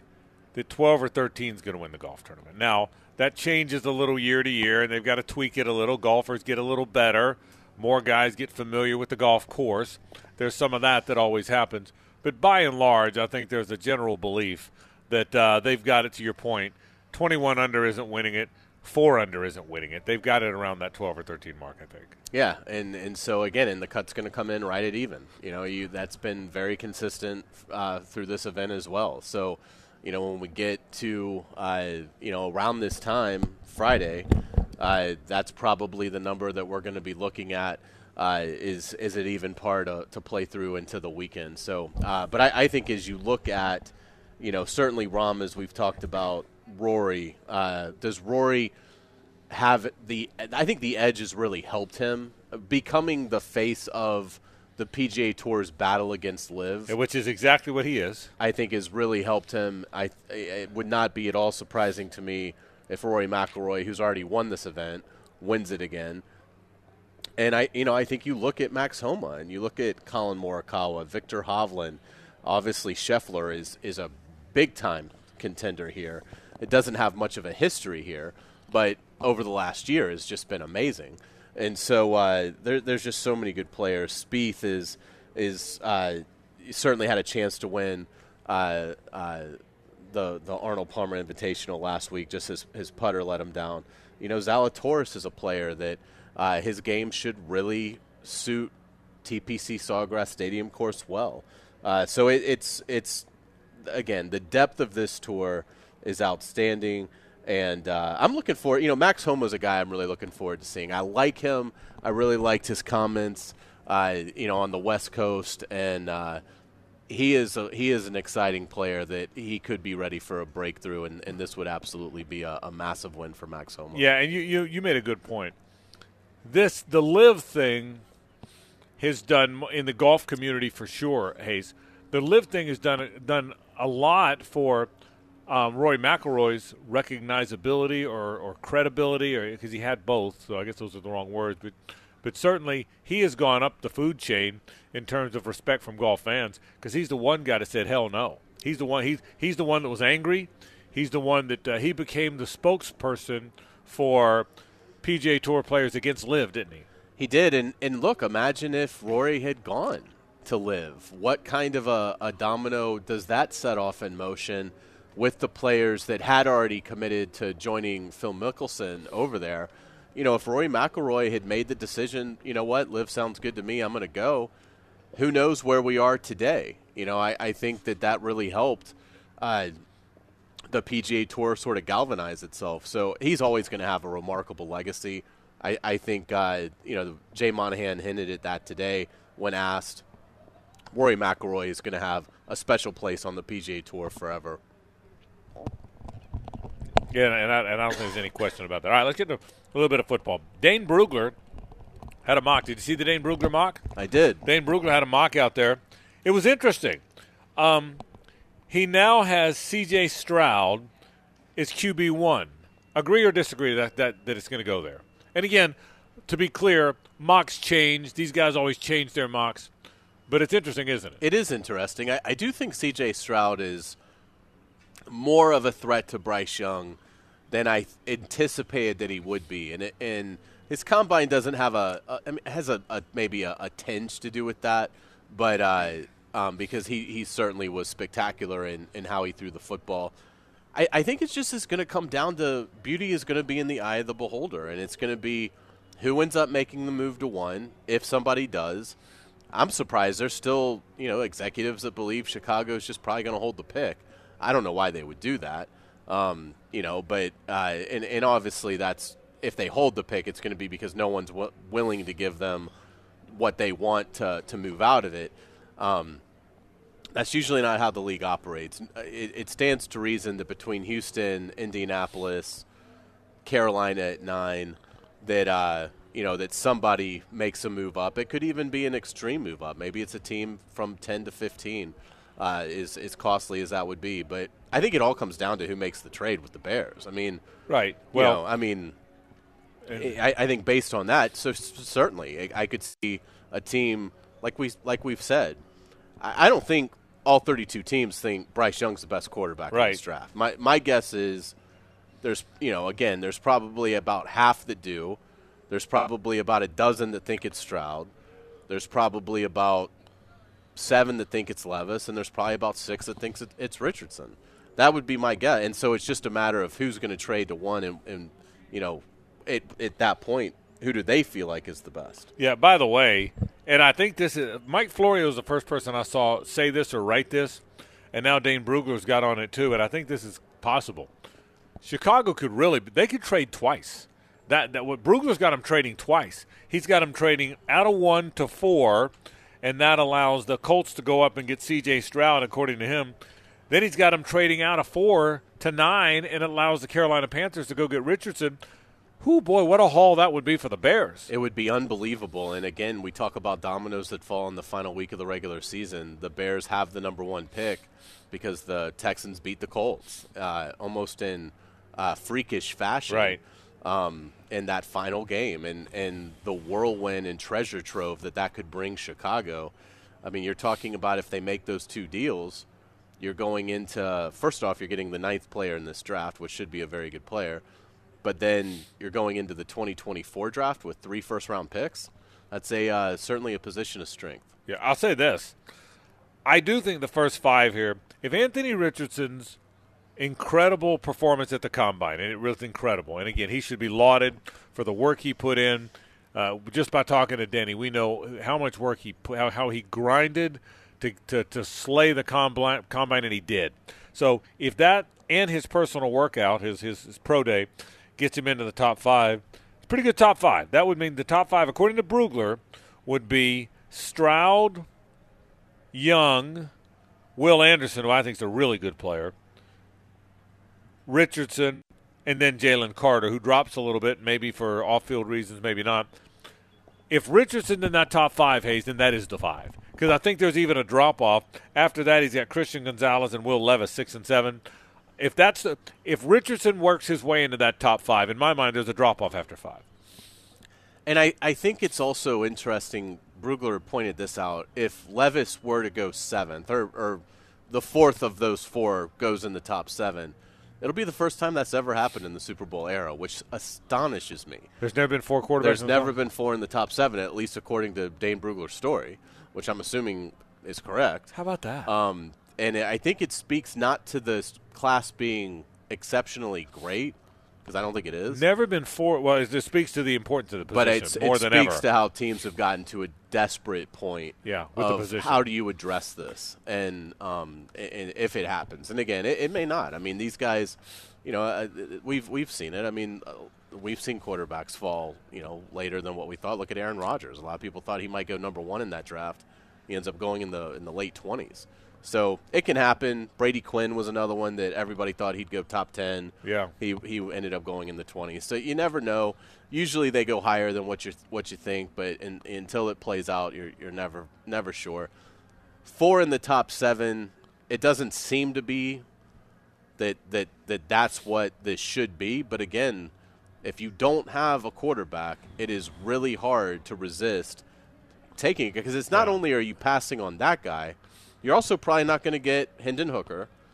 You, you don't really know who's going to be on the board. I mean, if particularly if you're one of these teams that you're not loaded with additional picks. Right. I mean, if if you're if, if you're going to have to wait 32 more selections, you really don't know what the quarterback board's going to look like. And so, you know, I, I think it's like anything. Sometimes GMs will panic a little bit and say, you know what, we're going to take this guy here uh, because we don't want to run the risk of what's going to be available in, in the second round. The uh, it'll be interesting to see. I, I'll tell you again.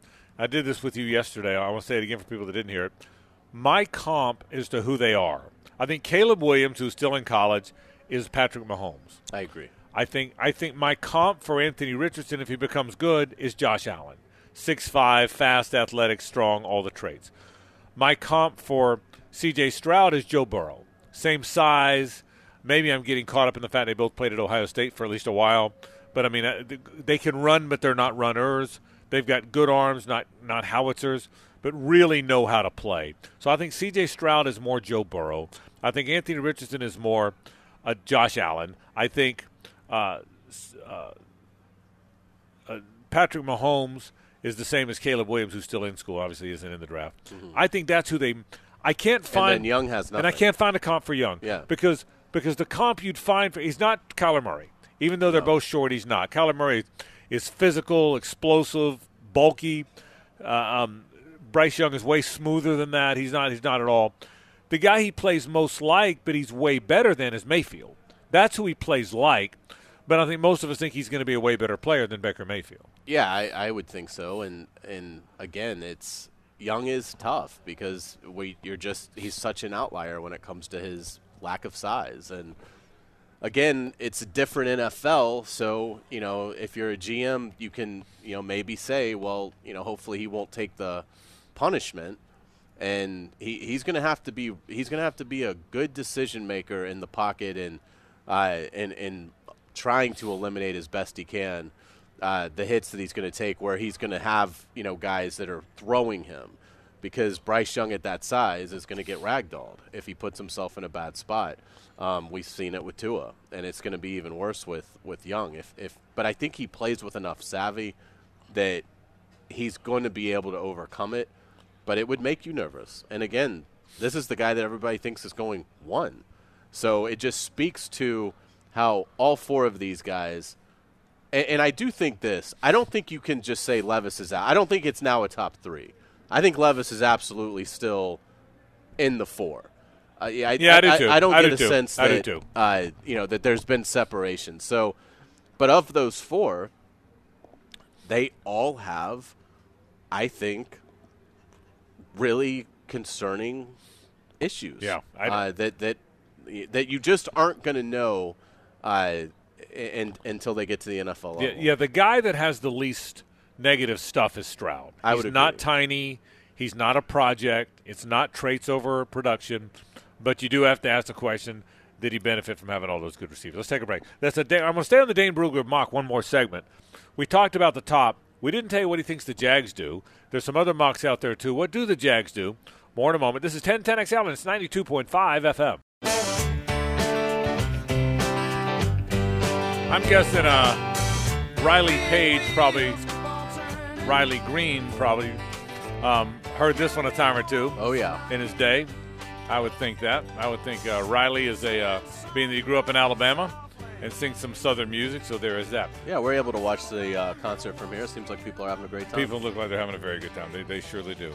This um, mock by Brugler Yeah. has the Jags going tight end. What do Yeah. you think of that? Well, I understand Darnell Washington is is certainly uh, an unbelievable specimen for that position. It's going to be intriguing because he potentially is going to be able to do things that offenses just can't really do at that position. He he blocks like a tackle, and he's got movement skills that would suggest that he could help you uh, as a receiver. That he would think it'd basically be like Chris Manhertz, except much more of a receiving option for you. Um, I, you know, it. The only problem I have with the pick, and this is where I think the Jaguars are in a good good position at 24. He has the Jaguars passing on Jordan Addison, which to me just Right. can't happen. If Jordan Addison, the receiver from USC, Correct. The is there at 24. That's right. I mean, I would do cartwheels to the podium to take him. And again, people are, well, receiver, well, what about Calvin Ridley, Christian Kirk? Yeah, that, that's great. They've got to invest in a receiver that can grow with Trevor Lawrence on an inexpensive rookie deal.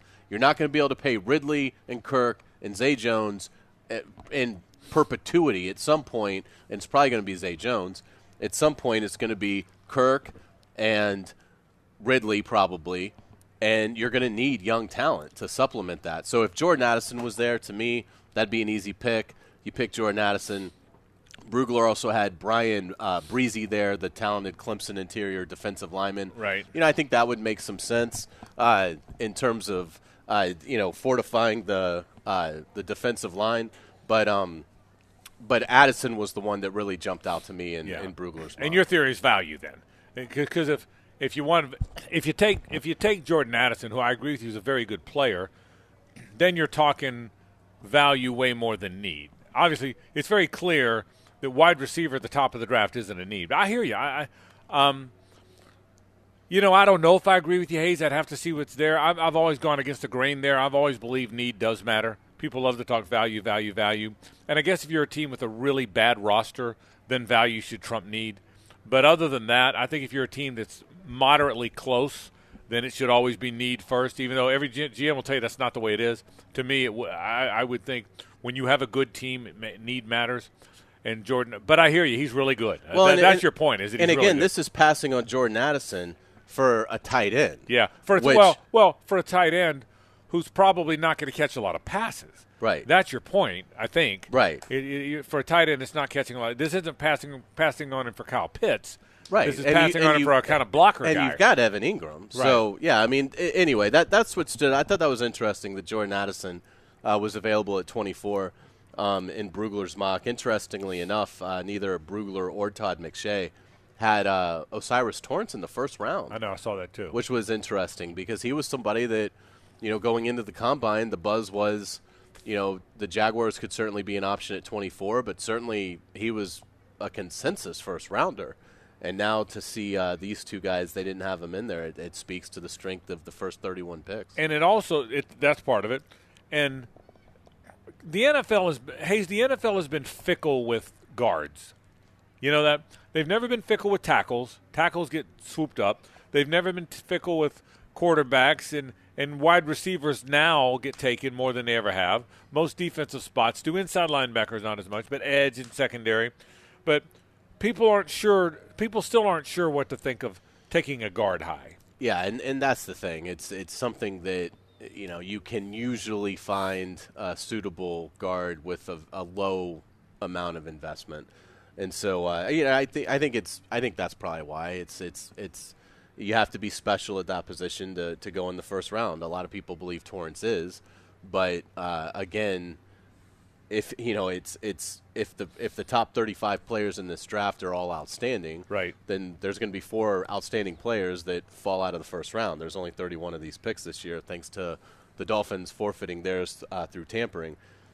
The uh, the McShay mock draft in terms of the Jaguars, I thought was was more on point in terms Right. of what I think that they would do. Which is Uh, so they McShay also has a Darnell coming to Jacksonville, Right. But it is Darnell Wright, the right tackle uh, from the Tennessee Volunteers, which obviously that makes way more sense because he's theorizing that you're losing Jawaan Taylor, Correct. so you go and draft uh, Wright to fill in for Taylor. Right. Uh, and which it would allow Walker Little to remain the swing tackle, or maybe, like you've stated, compete for left guard. Yeah, I would think, I do believe this. If they lose Jawaan Taylor, they've got to address tackle very high in some period, whether that is in the free agent period, whether that's high in the draft. That is the one spot that where you have to have depth and you suddenly would have none. Remember, the beauty of this wide receiver group is you now have depth. Even though you, even though all you have are starters, if Marvin Jones doesn't come back of, guys of note, but that's depth because there's only one ball. There, you have you don't you don't need depth at quarterback. If your quarterback is hurt, you're not going to be any good anyway. You have depth along the defensive front. All teams do. You have a bunch of secondary guys. The one spot where you don't substitute a lot, yet still need depth, is the offensive front. That's the one spot. It's the one position on the field where you'd want your starters to play every play if possible. Yet you better have depth. And so I, I they are not going to go into the season with Jawaan Taylor gone and nobody of significance to back up Walker Little and Cam Robinson. I, you'll never convince me that. It, I, I wouldn't be surprised if it's a veteran free agent, even though he's going to be a swing tackle and he'll know when he comes in here. But I would think if they lose Jawaan Taylor, there will be a tackle of significance that comes in here, and it might be, to McShay's point, it might be a first round draft pick. Yeah, and, and again, that makes a lot of sense. You know, if if you're if you're picking there at 24, uh, it's always a good idea to fortify the trenches, uh, whether that's offense or, or defensive line. So. Uh, that would make more sense. I think Washington, Darnell Washington, uh, who Brugler has, uh, being selected by the Jaguars at 24, that feels like a, too much of a luxury item at this point for where they are to me. If they do it, I'll understand it. Uh, it'll he'll be dazzling to watch. Yeah. Uh, in in practices and, and hopefully will become a big time performer. But it feels like for where they are now, to your point, if you're going to lose something in the trenches, you need to replace it, and you need to replace it with significant investment. Yeah, and, I- and I think they will. I, I, I, but that's that's also why it's so hard to do mock drafts before free agency. I know Right. people love mocks. Sure. Everybody loves to read a mock. I want to see everybody's mock. How do you change your mock? But and I, and I see all the mocks on Twitter because they have the, the program where people can go through it and see who's available. But but it's hard to get it's hard to get a mock right when you have no idea what your team's doing in free agency. The good thing though is the free agency is going to unfold pretty quickly. I mean, think about this: we are we are inside of a week from legal tampering and eight days from the free agent period starting. And I think what we've seen in recent years, a lot of years, but really recent years, Hayes, is by the time Wednesday at four gets here, we know who's signing where. Correct. Because the tamp- the deals are all done. 'Cause You can you can the deals can get announced because you can start talking on Monday. So um, no, I, I uh, so so let me ask you. I think that's Riley Green belting out "Sweet Child O' Mine." How about that, huh? How about you got that going for you. So this, Lauren, this- Lauren this- said he'd do some covers. Yeah, this guy can do some good things. Hey, um, so let me ask you this. Let's assume for a second that, just for the sake of our conversation, they come to a deal with Jawaan Taylor. We know they're trying really hard. We know Evan Engram's on the team, whether it's in, a, in whether it's playing under the tag or getting extended. We know he's on the team. Let's assume Jawaan Taylor is too. What do they do next week? Anything at all? Because everybody does something, right? Yeah. So Engram and Taylor here. They're here. I, I think it'd be tough. I mean, I Try to sign Arden Key. Try to sign your own guys still, right? You, would you would certainly love to do that. Um, I, I still don't know why Shaq Griffin hasn't been released. I, Yeah. I don't know because they're not going to trade. No one's Yeah. taking him. Right, so I- I, I can't imagine that they're they're waiting on a trade partner. Um, you know, and, and I think they've done the restructurings. I, I don't know that there's anything else they can really do there. They've actually been more aggressive with that than I thought they would be, um, which is good. And so, I would think if uh, I would think if Engram on the tag and Taylor they get a deal done, which I've got to think is an average of 16 million, and so the first year might be nine. I would think that that's about it. That's it. And, and, and again, everybody signs a handful of guys. So you may look up and there's a backup linebacker Yeah. who's going to back up a who's going to back up Oluokun and play special teams. There's going to be guys. There There- there's no, there, you're not going to not have guys. Yeah, I mean, again, only your top 51 salaries count on the cap. Right. So they could theoretically sign guys that might not even fit that number. They might be outside. You know, you have 90 on the team right now. Right. So, um, but in terms of if if Jawaan Taylor is a Jaguar along with Engram, who we know will be, Yeah. I'd be surprised if it's a name big enough to warrant a press conference. Okay, that that's well said. Well said. I, I got you. I um, you know what? You might be right. You might be right. I again, everybody signs somebody, and, and and do know this: they have been very creative in trying to free up dollars to do something. Now we've all assumed the something is Engram and Taylor, which I think that is part of the something, isn't it? But they have been very they have very aggressively very aggressively tried to find a way where they can do something, where they can do something. So it'll be interesting to see what the something is. It's a fun time. I mean, it really is. It's a. I mean, it's a. You know It- what? it- what's incredible to me is how so the Jaguars by getting to the divisional round gave us an extra two weeks Right. that you normally wouldn't have Right.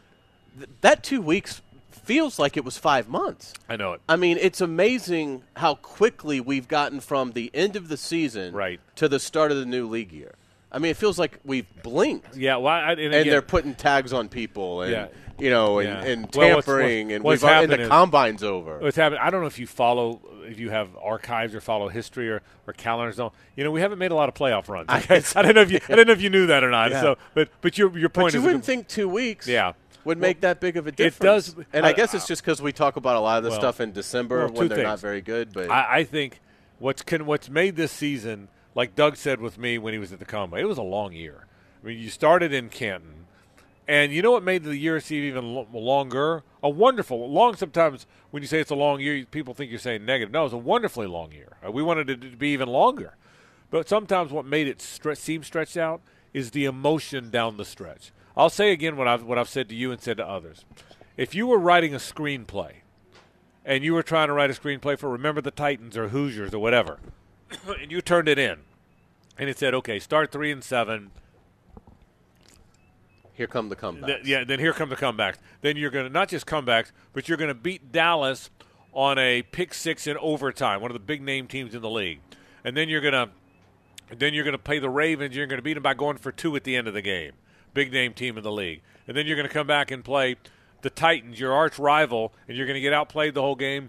But you're going to knock a ball out, and your guy's going to run it back at the end of the game to win the game. Perfect And you- bounce. And then, right, and then you're going to get to the playoffs. You're going to get down twenty-seven nothing, and then miraculously come back and win it on a field goal at the end. If you turn that into the to the studio, they send it. They they, they You send it laughed back. out of the room. You get laughed out of the room because Yeah. someone was. Come on now, Right. We, we we want a suspension of reality, whatever you call Yeah. that. Um, but but not that's too much. Well, it happened. Yeah. And so so I think it. ex- I mean. Truth is stranger than fiction Isn't it? when it comes to the Jaguars. Yeah, and, and so, but I think that's why it seemed like it took so much, Yeah. which is gl- glorious, by the Oh, way, because you don't have to wait a long time for the next one. Absolutely. I was thinking about this. I mean, think about it next year when they're you know coming off the Super Yeah. Bowl. Yeah, right. I mean, it's literally going to be you know parade. Right, that's right. And then you go straight to the combine. But think about it. They took us. They took us to all to the Super Bowl. The next thing you know, you blink and we're at the combine. You know, you come back from the combine, you're at the players. Uh, the players ends. You got two two weeks of March Madness shows. You're going to have some vacation. You're going to look up and it's the draft, and there's OTAs. I mean, it's a it's heaven. the- It is. It's wonderful, isn't mean, it? it really is. It, it is really wonderful when your team's good. The off season's shorter, Yeah. and that's a good thing. We'll take a break. We've got one segment left to go, and then we'll turn it over to the ladies from Helmets and Heels, who also will go live here from the Players Championship. This is 1010XL and 92.5 FM.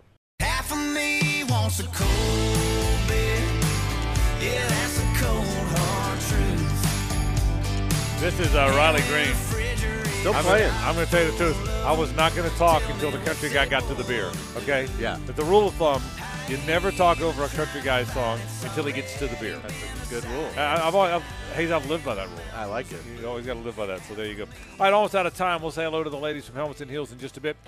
Tournament right around the corner. The weather's going to be fantastic. I don't sense that there's any effect on the weather. If the weather gets cooler, the ball doesn't travel as far. But it's not going to be that kind of cool. It's going to be it's going to be 70 degrees. It's Yeah. just not going to be 90 degrees. Right, and driving distance never factors into this event anyway. Correct. It's uh, it's what makes it unique, and and so, yeah, I, I don't think it's going to have much of an effect. It's going to come down to you know who puts it in the fairway and then how many greens in regulation you hit and who you know gets hot with the putter. I mean, it's not a you can't overpower it. So I don't think the weather's going to be an issue either. I, I think that, and I think it's going to be very uh, competitive evenly. I don't think there's going to be an advantage going off Thursday morning versus Thursday afternoon and vice versa. The weather looks like it's going to be consistent uh, throughout. So yeah, it's just it's going to be what it is, which is a, a, great test of golf and ball striking. What's your plan now? What's your weekend plan? You bringing Jackson out? What are you doing? Yeah, so Jackson and I will come yeah. out, and uh, uh, Gene will be with us. Yeah. Uh, so um, we'll certainly have a great time. Avery's got to do some volunteer work right uh, Saturday, so she won't be able to join us unfortunately. But um, but yeah, so the three of us will be here and uh, we can't wait. What about you? What was the weekend? What was the the autograph Jackson got between 12 and 13 was it Mickelson? Who was it? He got. Uh, I should I should remember. He this. got to meet Mickelson so kind of off uh, yes. 18 after somebody Mickelson. Be, there was somebody between somebody between 12 and 13. stopped. Oh, he he got high fives from. This was a few years back. Yeah, he yeah. got high fives from uh, Adam Scott, uh, Dustin Johnson. Dustin Johnson, but Phil Mickelson was really the one that. Yeah. Uh, that was after Phil had finished his round and Phil was kind enough. Jackson had a sign that said yeah. "Let's go, Phil." That's, That's right. his favorite player. Yeah, and so uh, Phil saw the sign, was kind enough to come over, take a picture with Jackson, tell him how much he enjoyed seeing his yeah. sign. It was. He's awesome. a really nice guy, oh, by the way. Phil, Phil Mickelson's a real. Yeah. You know, I of, of all the the live stuff, and I know he was front and center on live, and I know, and I don't think he's going to come here and be a factor much anymore. I'll miss Mickelson here. That, that, that even more than the defending champion, even though the defending champion from a golf standpoint means more. But I'll, I'll miss. I, would be lying if I said I, wasn't going to miss Phil Mickelson. Yeah, absolutely. I mean, he had an unbelievable career. He has a, a great legacy in the game, and you know, again, at least for the golf fans, at least we're losing Phil. You know, in in terms of at least we're losing him at this stage where he's probably not going to be overly competitive anymore. It's not like he's 32 and still has all this great golf ahead of him. But yeah, he was. It, you can't tell the the story of golf without Phil Mickelson, and uh, and he was always a crowd favorite. As far as our plans, what I always do is we work out here all week long, and then I get some of the fellows together. Sometimes it's some walk off people. I get we round up a few tickets, and uh, we come out here. And I don't drive, and then uh, I provide the tickets. Somebody else provides the transportation, and we have a good. and I and I think the weather this Saturday is going to be fantastic. It's not going to be too hot it's going to be just about right. I think it'll be fantastic. It's going to be gorgeous, and and again, I, I'm so happy for the Players Championship, the PGA Tour. Uh, I mean, they if any event right. deserves just five straight days of just glorious Chamber of Commerce weather, it's this event. And at least today, we're one of one. All right, quick basketball thought. FSU lost today, led, and they, they got away from it. They lose.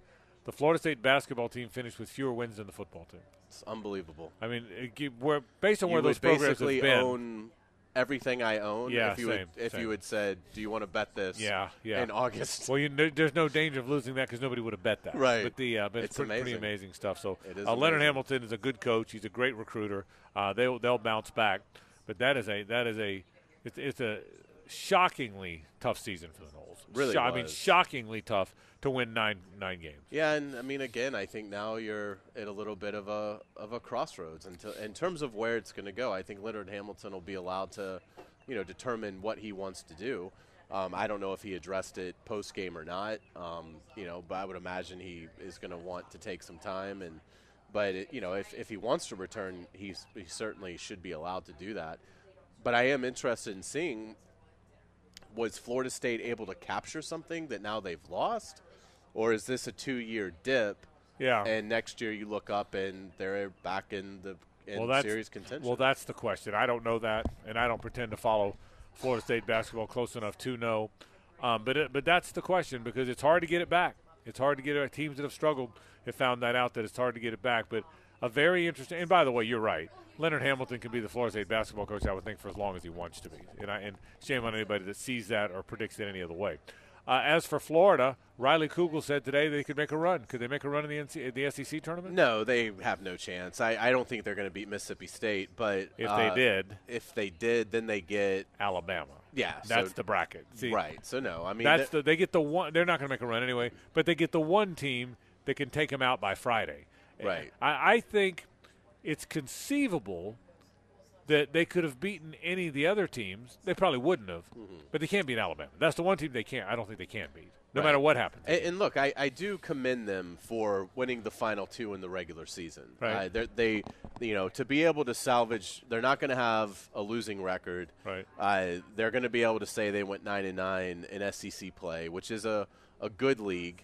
Uh, that that is something that it, it's not the greatest foundation, but it is a foundation, and it's something that Todd Golden will be able to take with him as he tries to continue to sell his program to the next wave of portal players and, and recruits.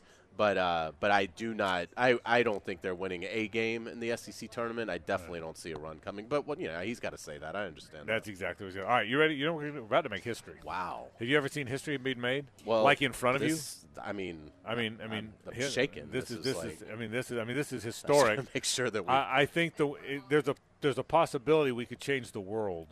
I think when we do this, and so um. Let's hit it, Gibby. I think Gibby, let it fly. Now, the two minute drill brought to you by Tire Outlet. Tire Outlet is now hiring. Testing. Nope, there we. Visit tireoutlet.com slash careers. Equal opportunity employer. The best part of the uh, historic handoff is not that it's four people.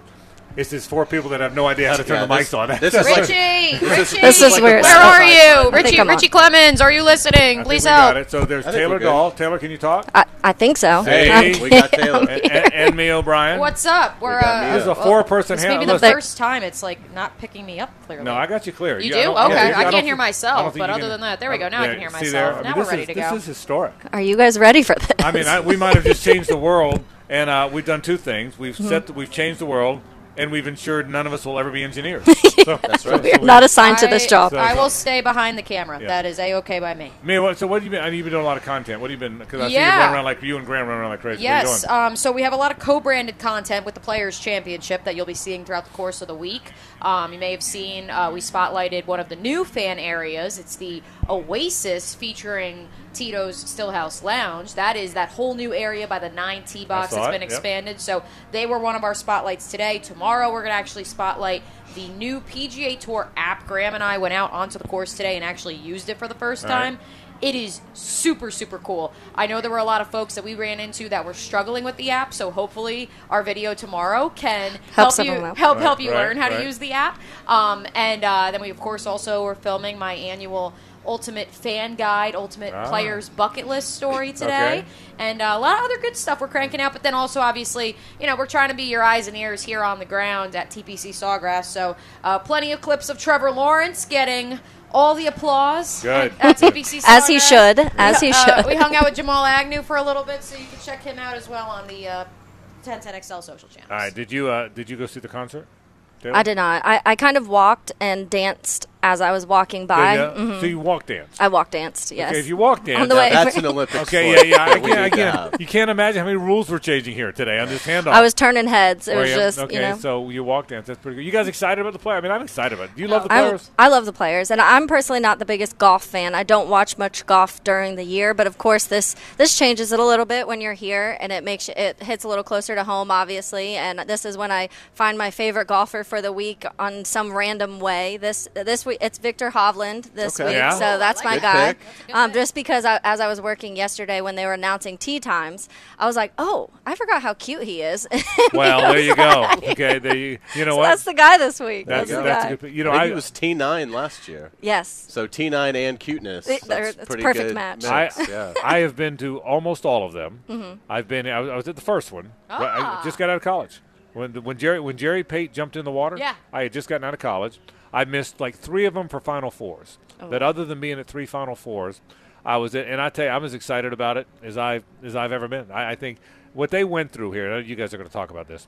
But last year the rain, the year before that the limited crowds, the year before that not having it because it, it shut down in the middle of it. Mhm. So I, I am jacked about it. and I can't wait. So all right, what are we doing tonight? What are we talking about? Well, obviously, we have player Miranda's Yeah. Oh, going to join us to talk some more players. cool. A lot of pieces have started to fall around the NFL Yeah. with Derek Carr. With, I want to know who question- wants Lamar Jackson because all I see on Twitter is who doesn't want Yeah, Lamar yeah. Jackson. That's Who's an interesting not one. pursuing Lamar. I, guess I think the Bears should go after him. That's right. That's I think helmets and heels apparently. That, I've go seen after that him. on Twitter. Actually, I've seen that just straight up trade Justin Fields, Lamar Jackson. Yeah, by, like by the what? Way, by the way, nothing of all the things in the world that make me happy. Pissed off Taylor on Twitter. so great. Pissed off Taylor on Bears Twitter is the greatest thing ever. I- I I, have- I, want to come up with a new handle, like one of those fake handles, And just to say dumb me? stuff about the Bears. I, Okay. I think burner. I think Frank's there are Bears some burner. burners out there to mess with me sometimes because there's some ridiculous things that I hear that I'm like I had a opening monologue that was like seven minutes long on my last Bears podcast and everyone was like this is the greatest rant I've ever heard. Love rants. So, oh, all right, so that's all coming up tonight. Amia will be running around all week long, uh, I'm producing getting all my kind of steps content. in. We, uh, I, Uh, let me actually pull up the official tally so far of how many steps I got. Graham Marsh had us at four and a half miles. So Wow. Let's about see. that? Uh, 15,887 steps. I have no idea what that is in miles, but I'm, I'm only 4,200. I got to get to work. You gotta start walking. You know what I'm gonna Walk do? dance. I'm gonna walk. I'm gonna, I'm gonna walk dance home. Is what I'm gonna do. All right, Mia. Thank you, Mia Thank Taylor you. and Lauren. They have helmets and heels that comes up right now. That'll do it for our program. But all week long now, we'll be out here at the Players, and we are happy to have you with us. We're excited about that. Don't go anywhere. The ladies are next on Helmets and Heels. For Hayes, Lauren, and Gibby, I'm Frank Frangie. Have a great night.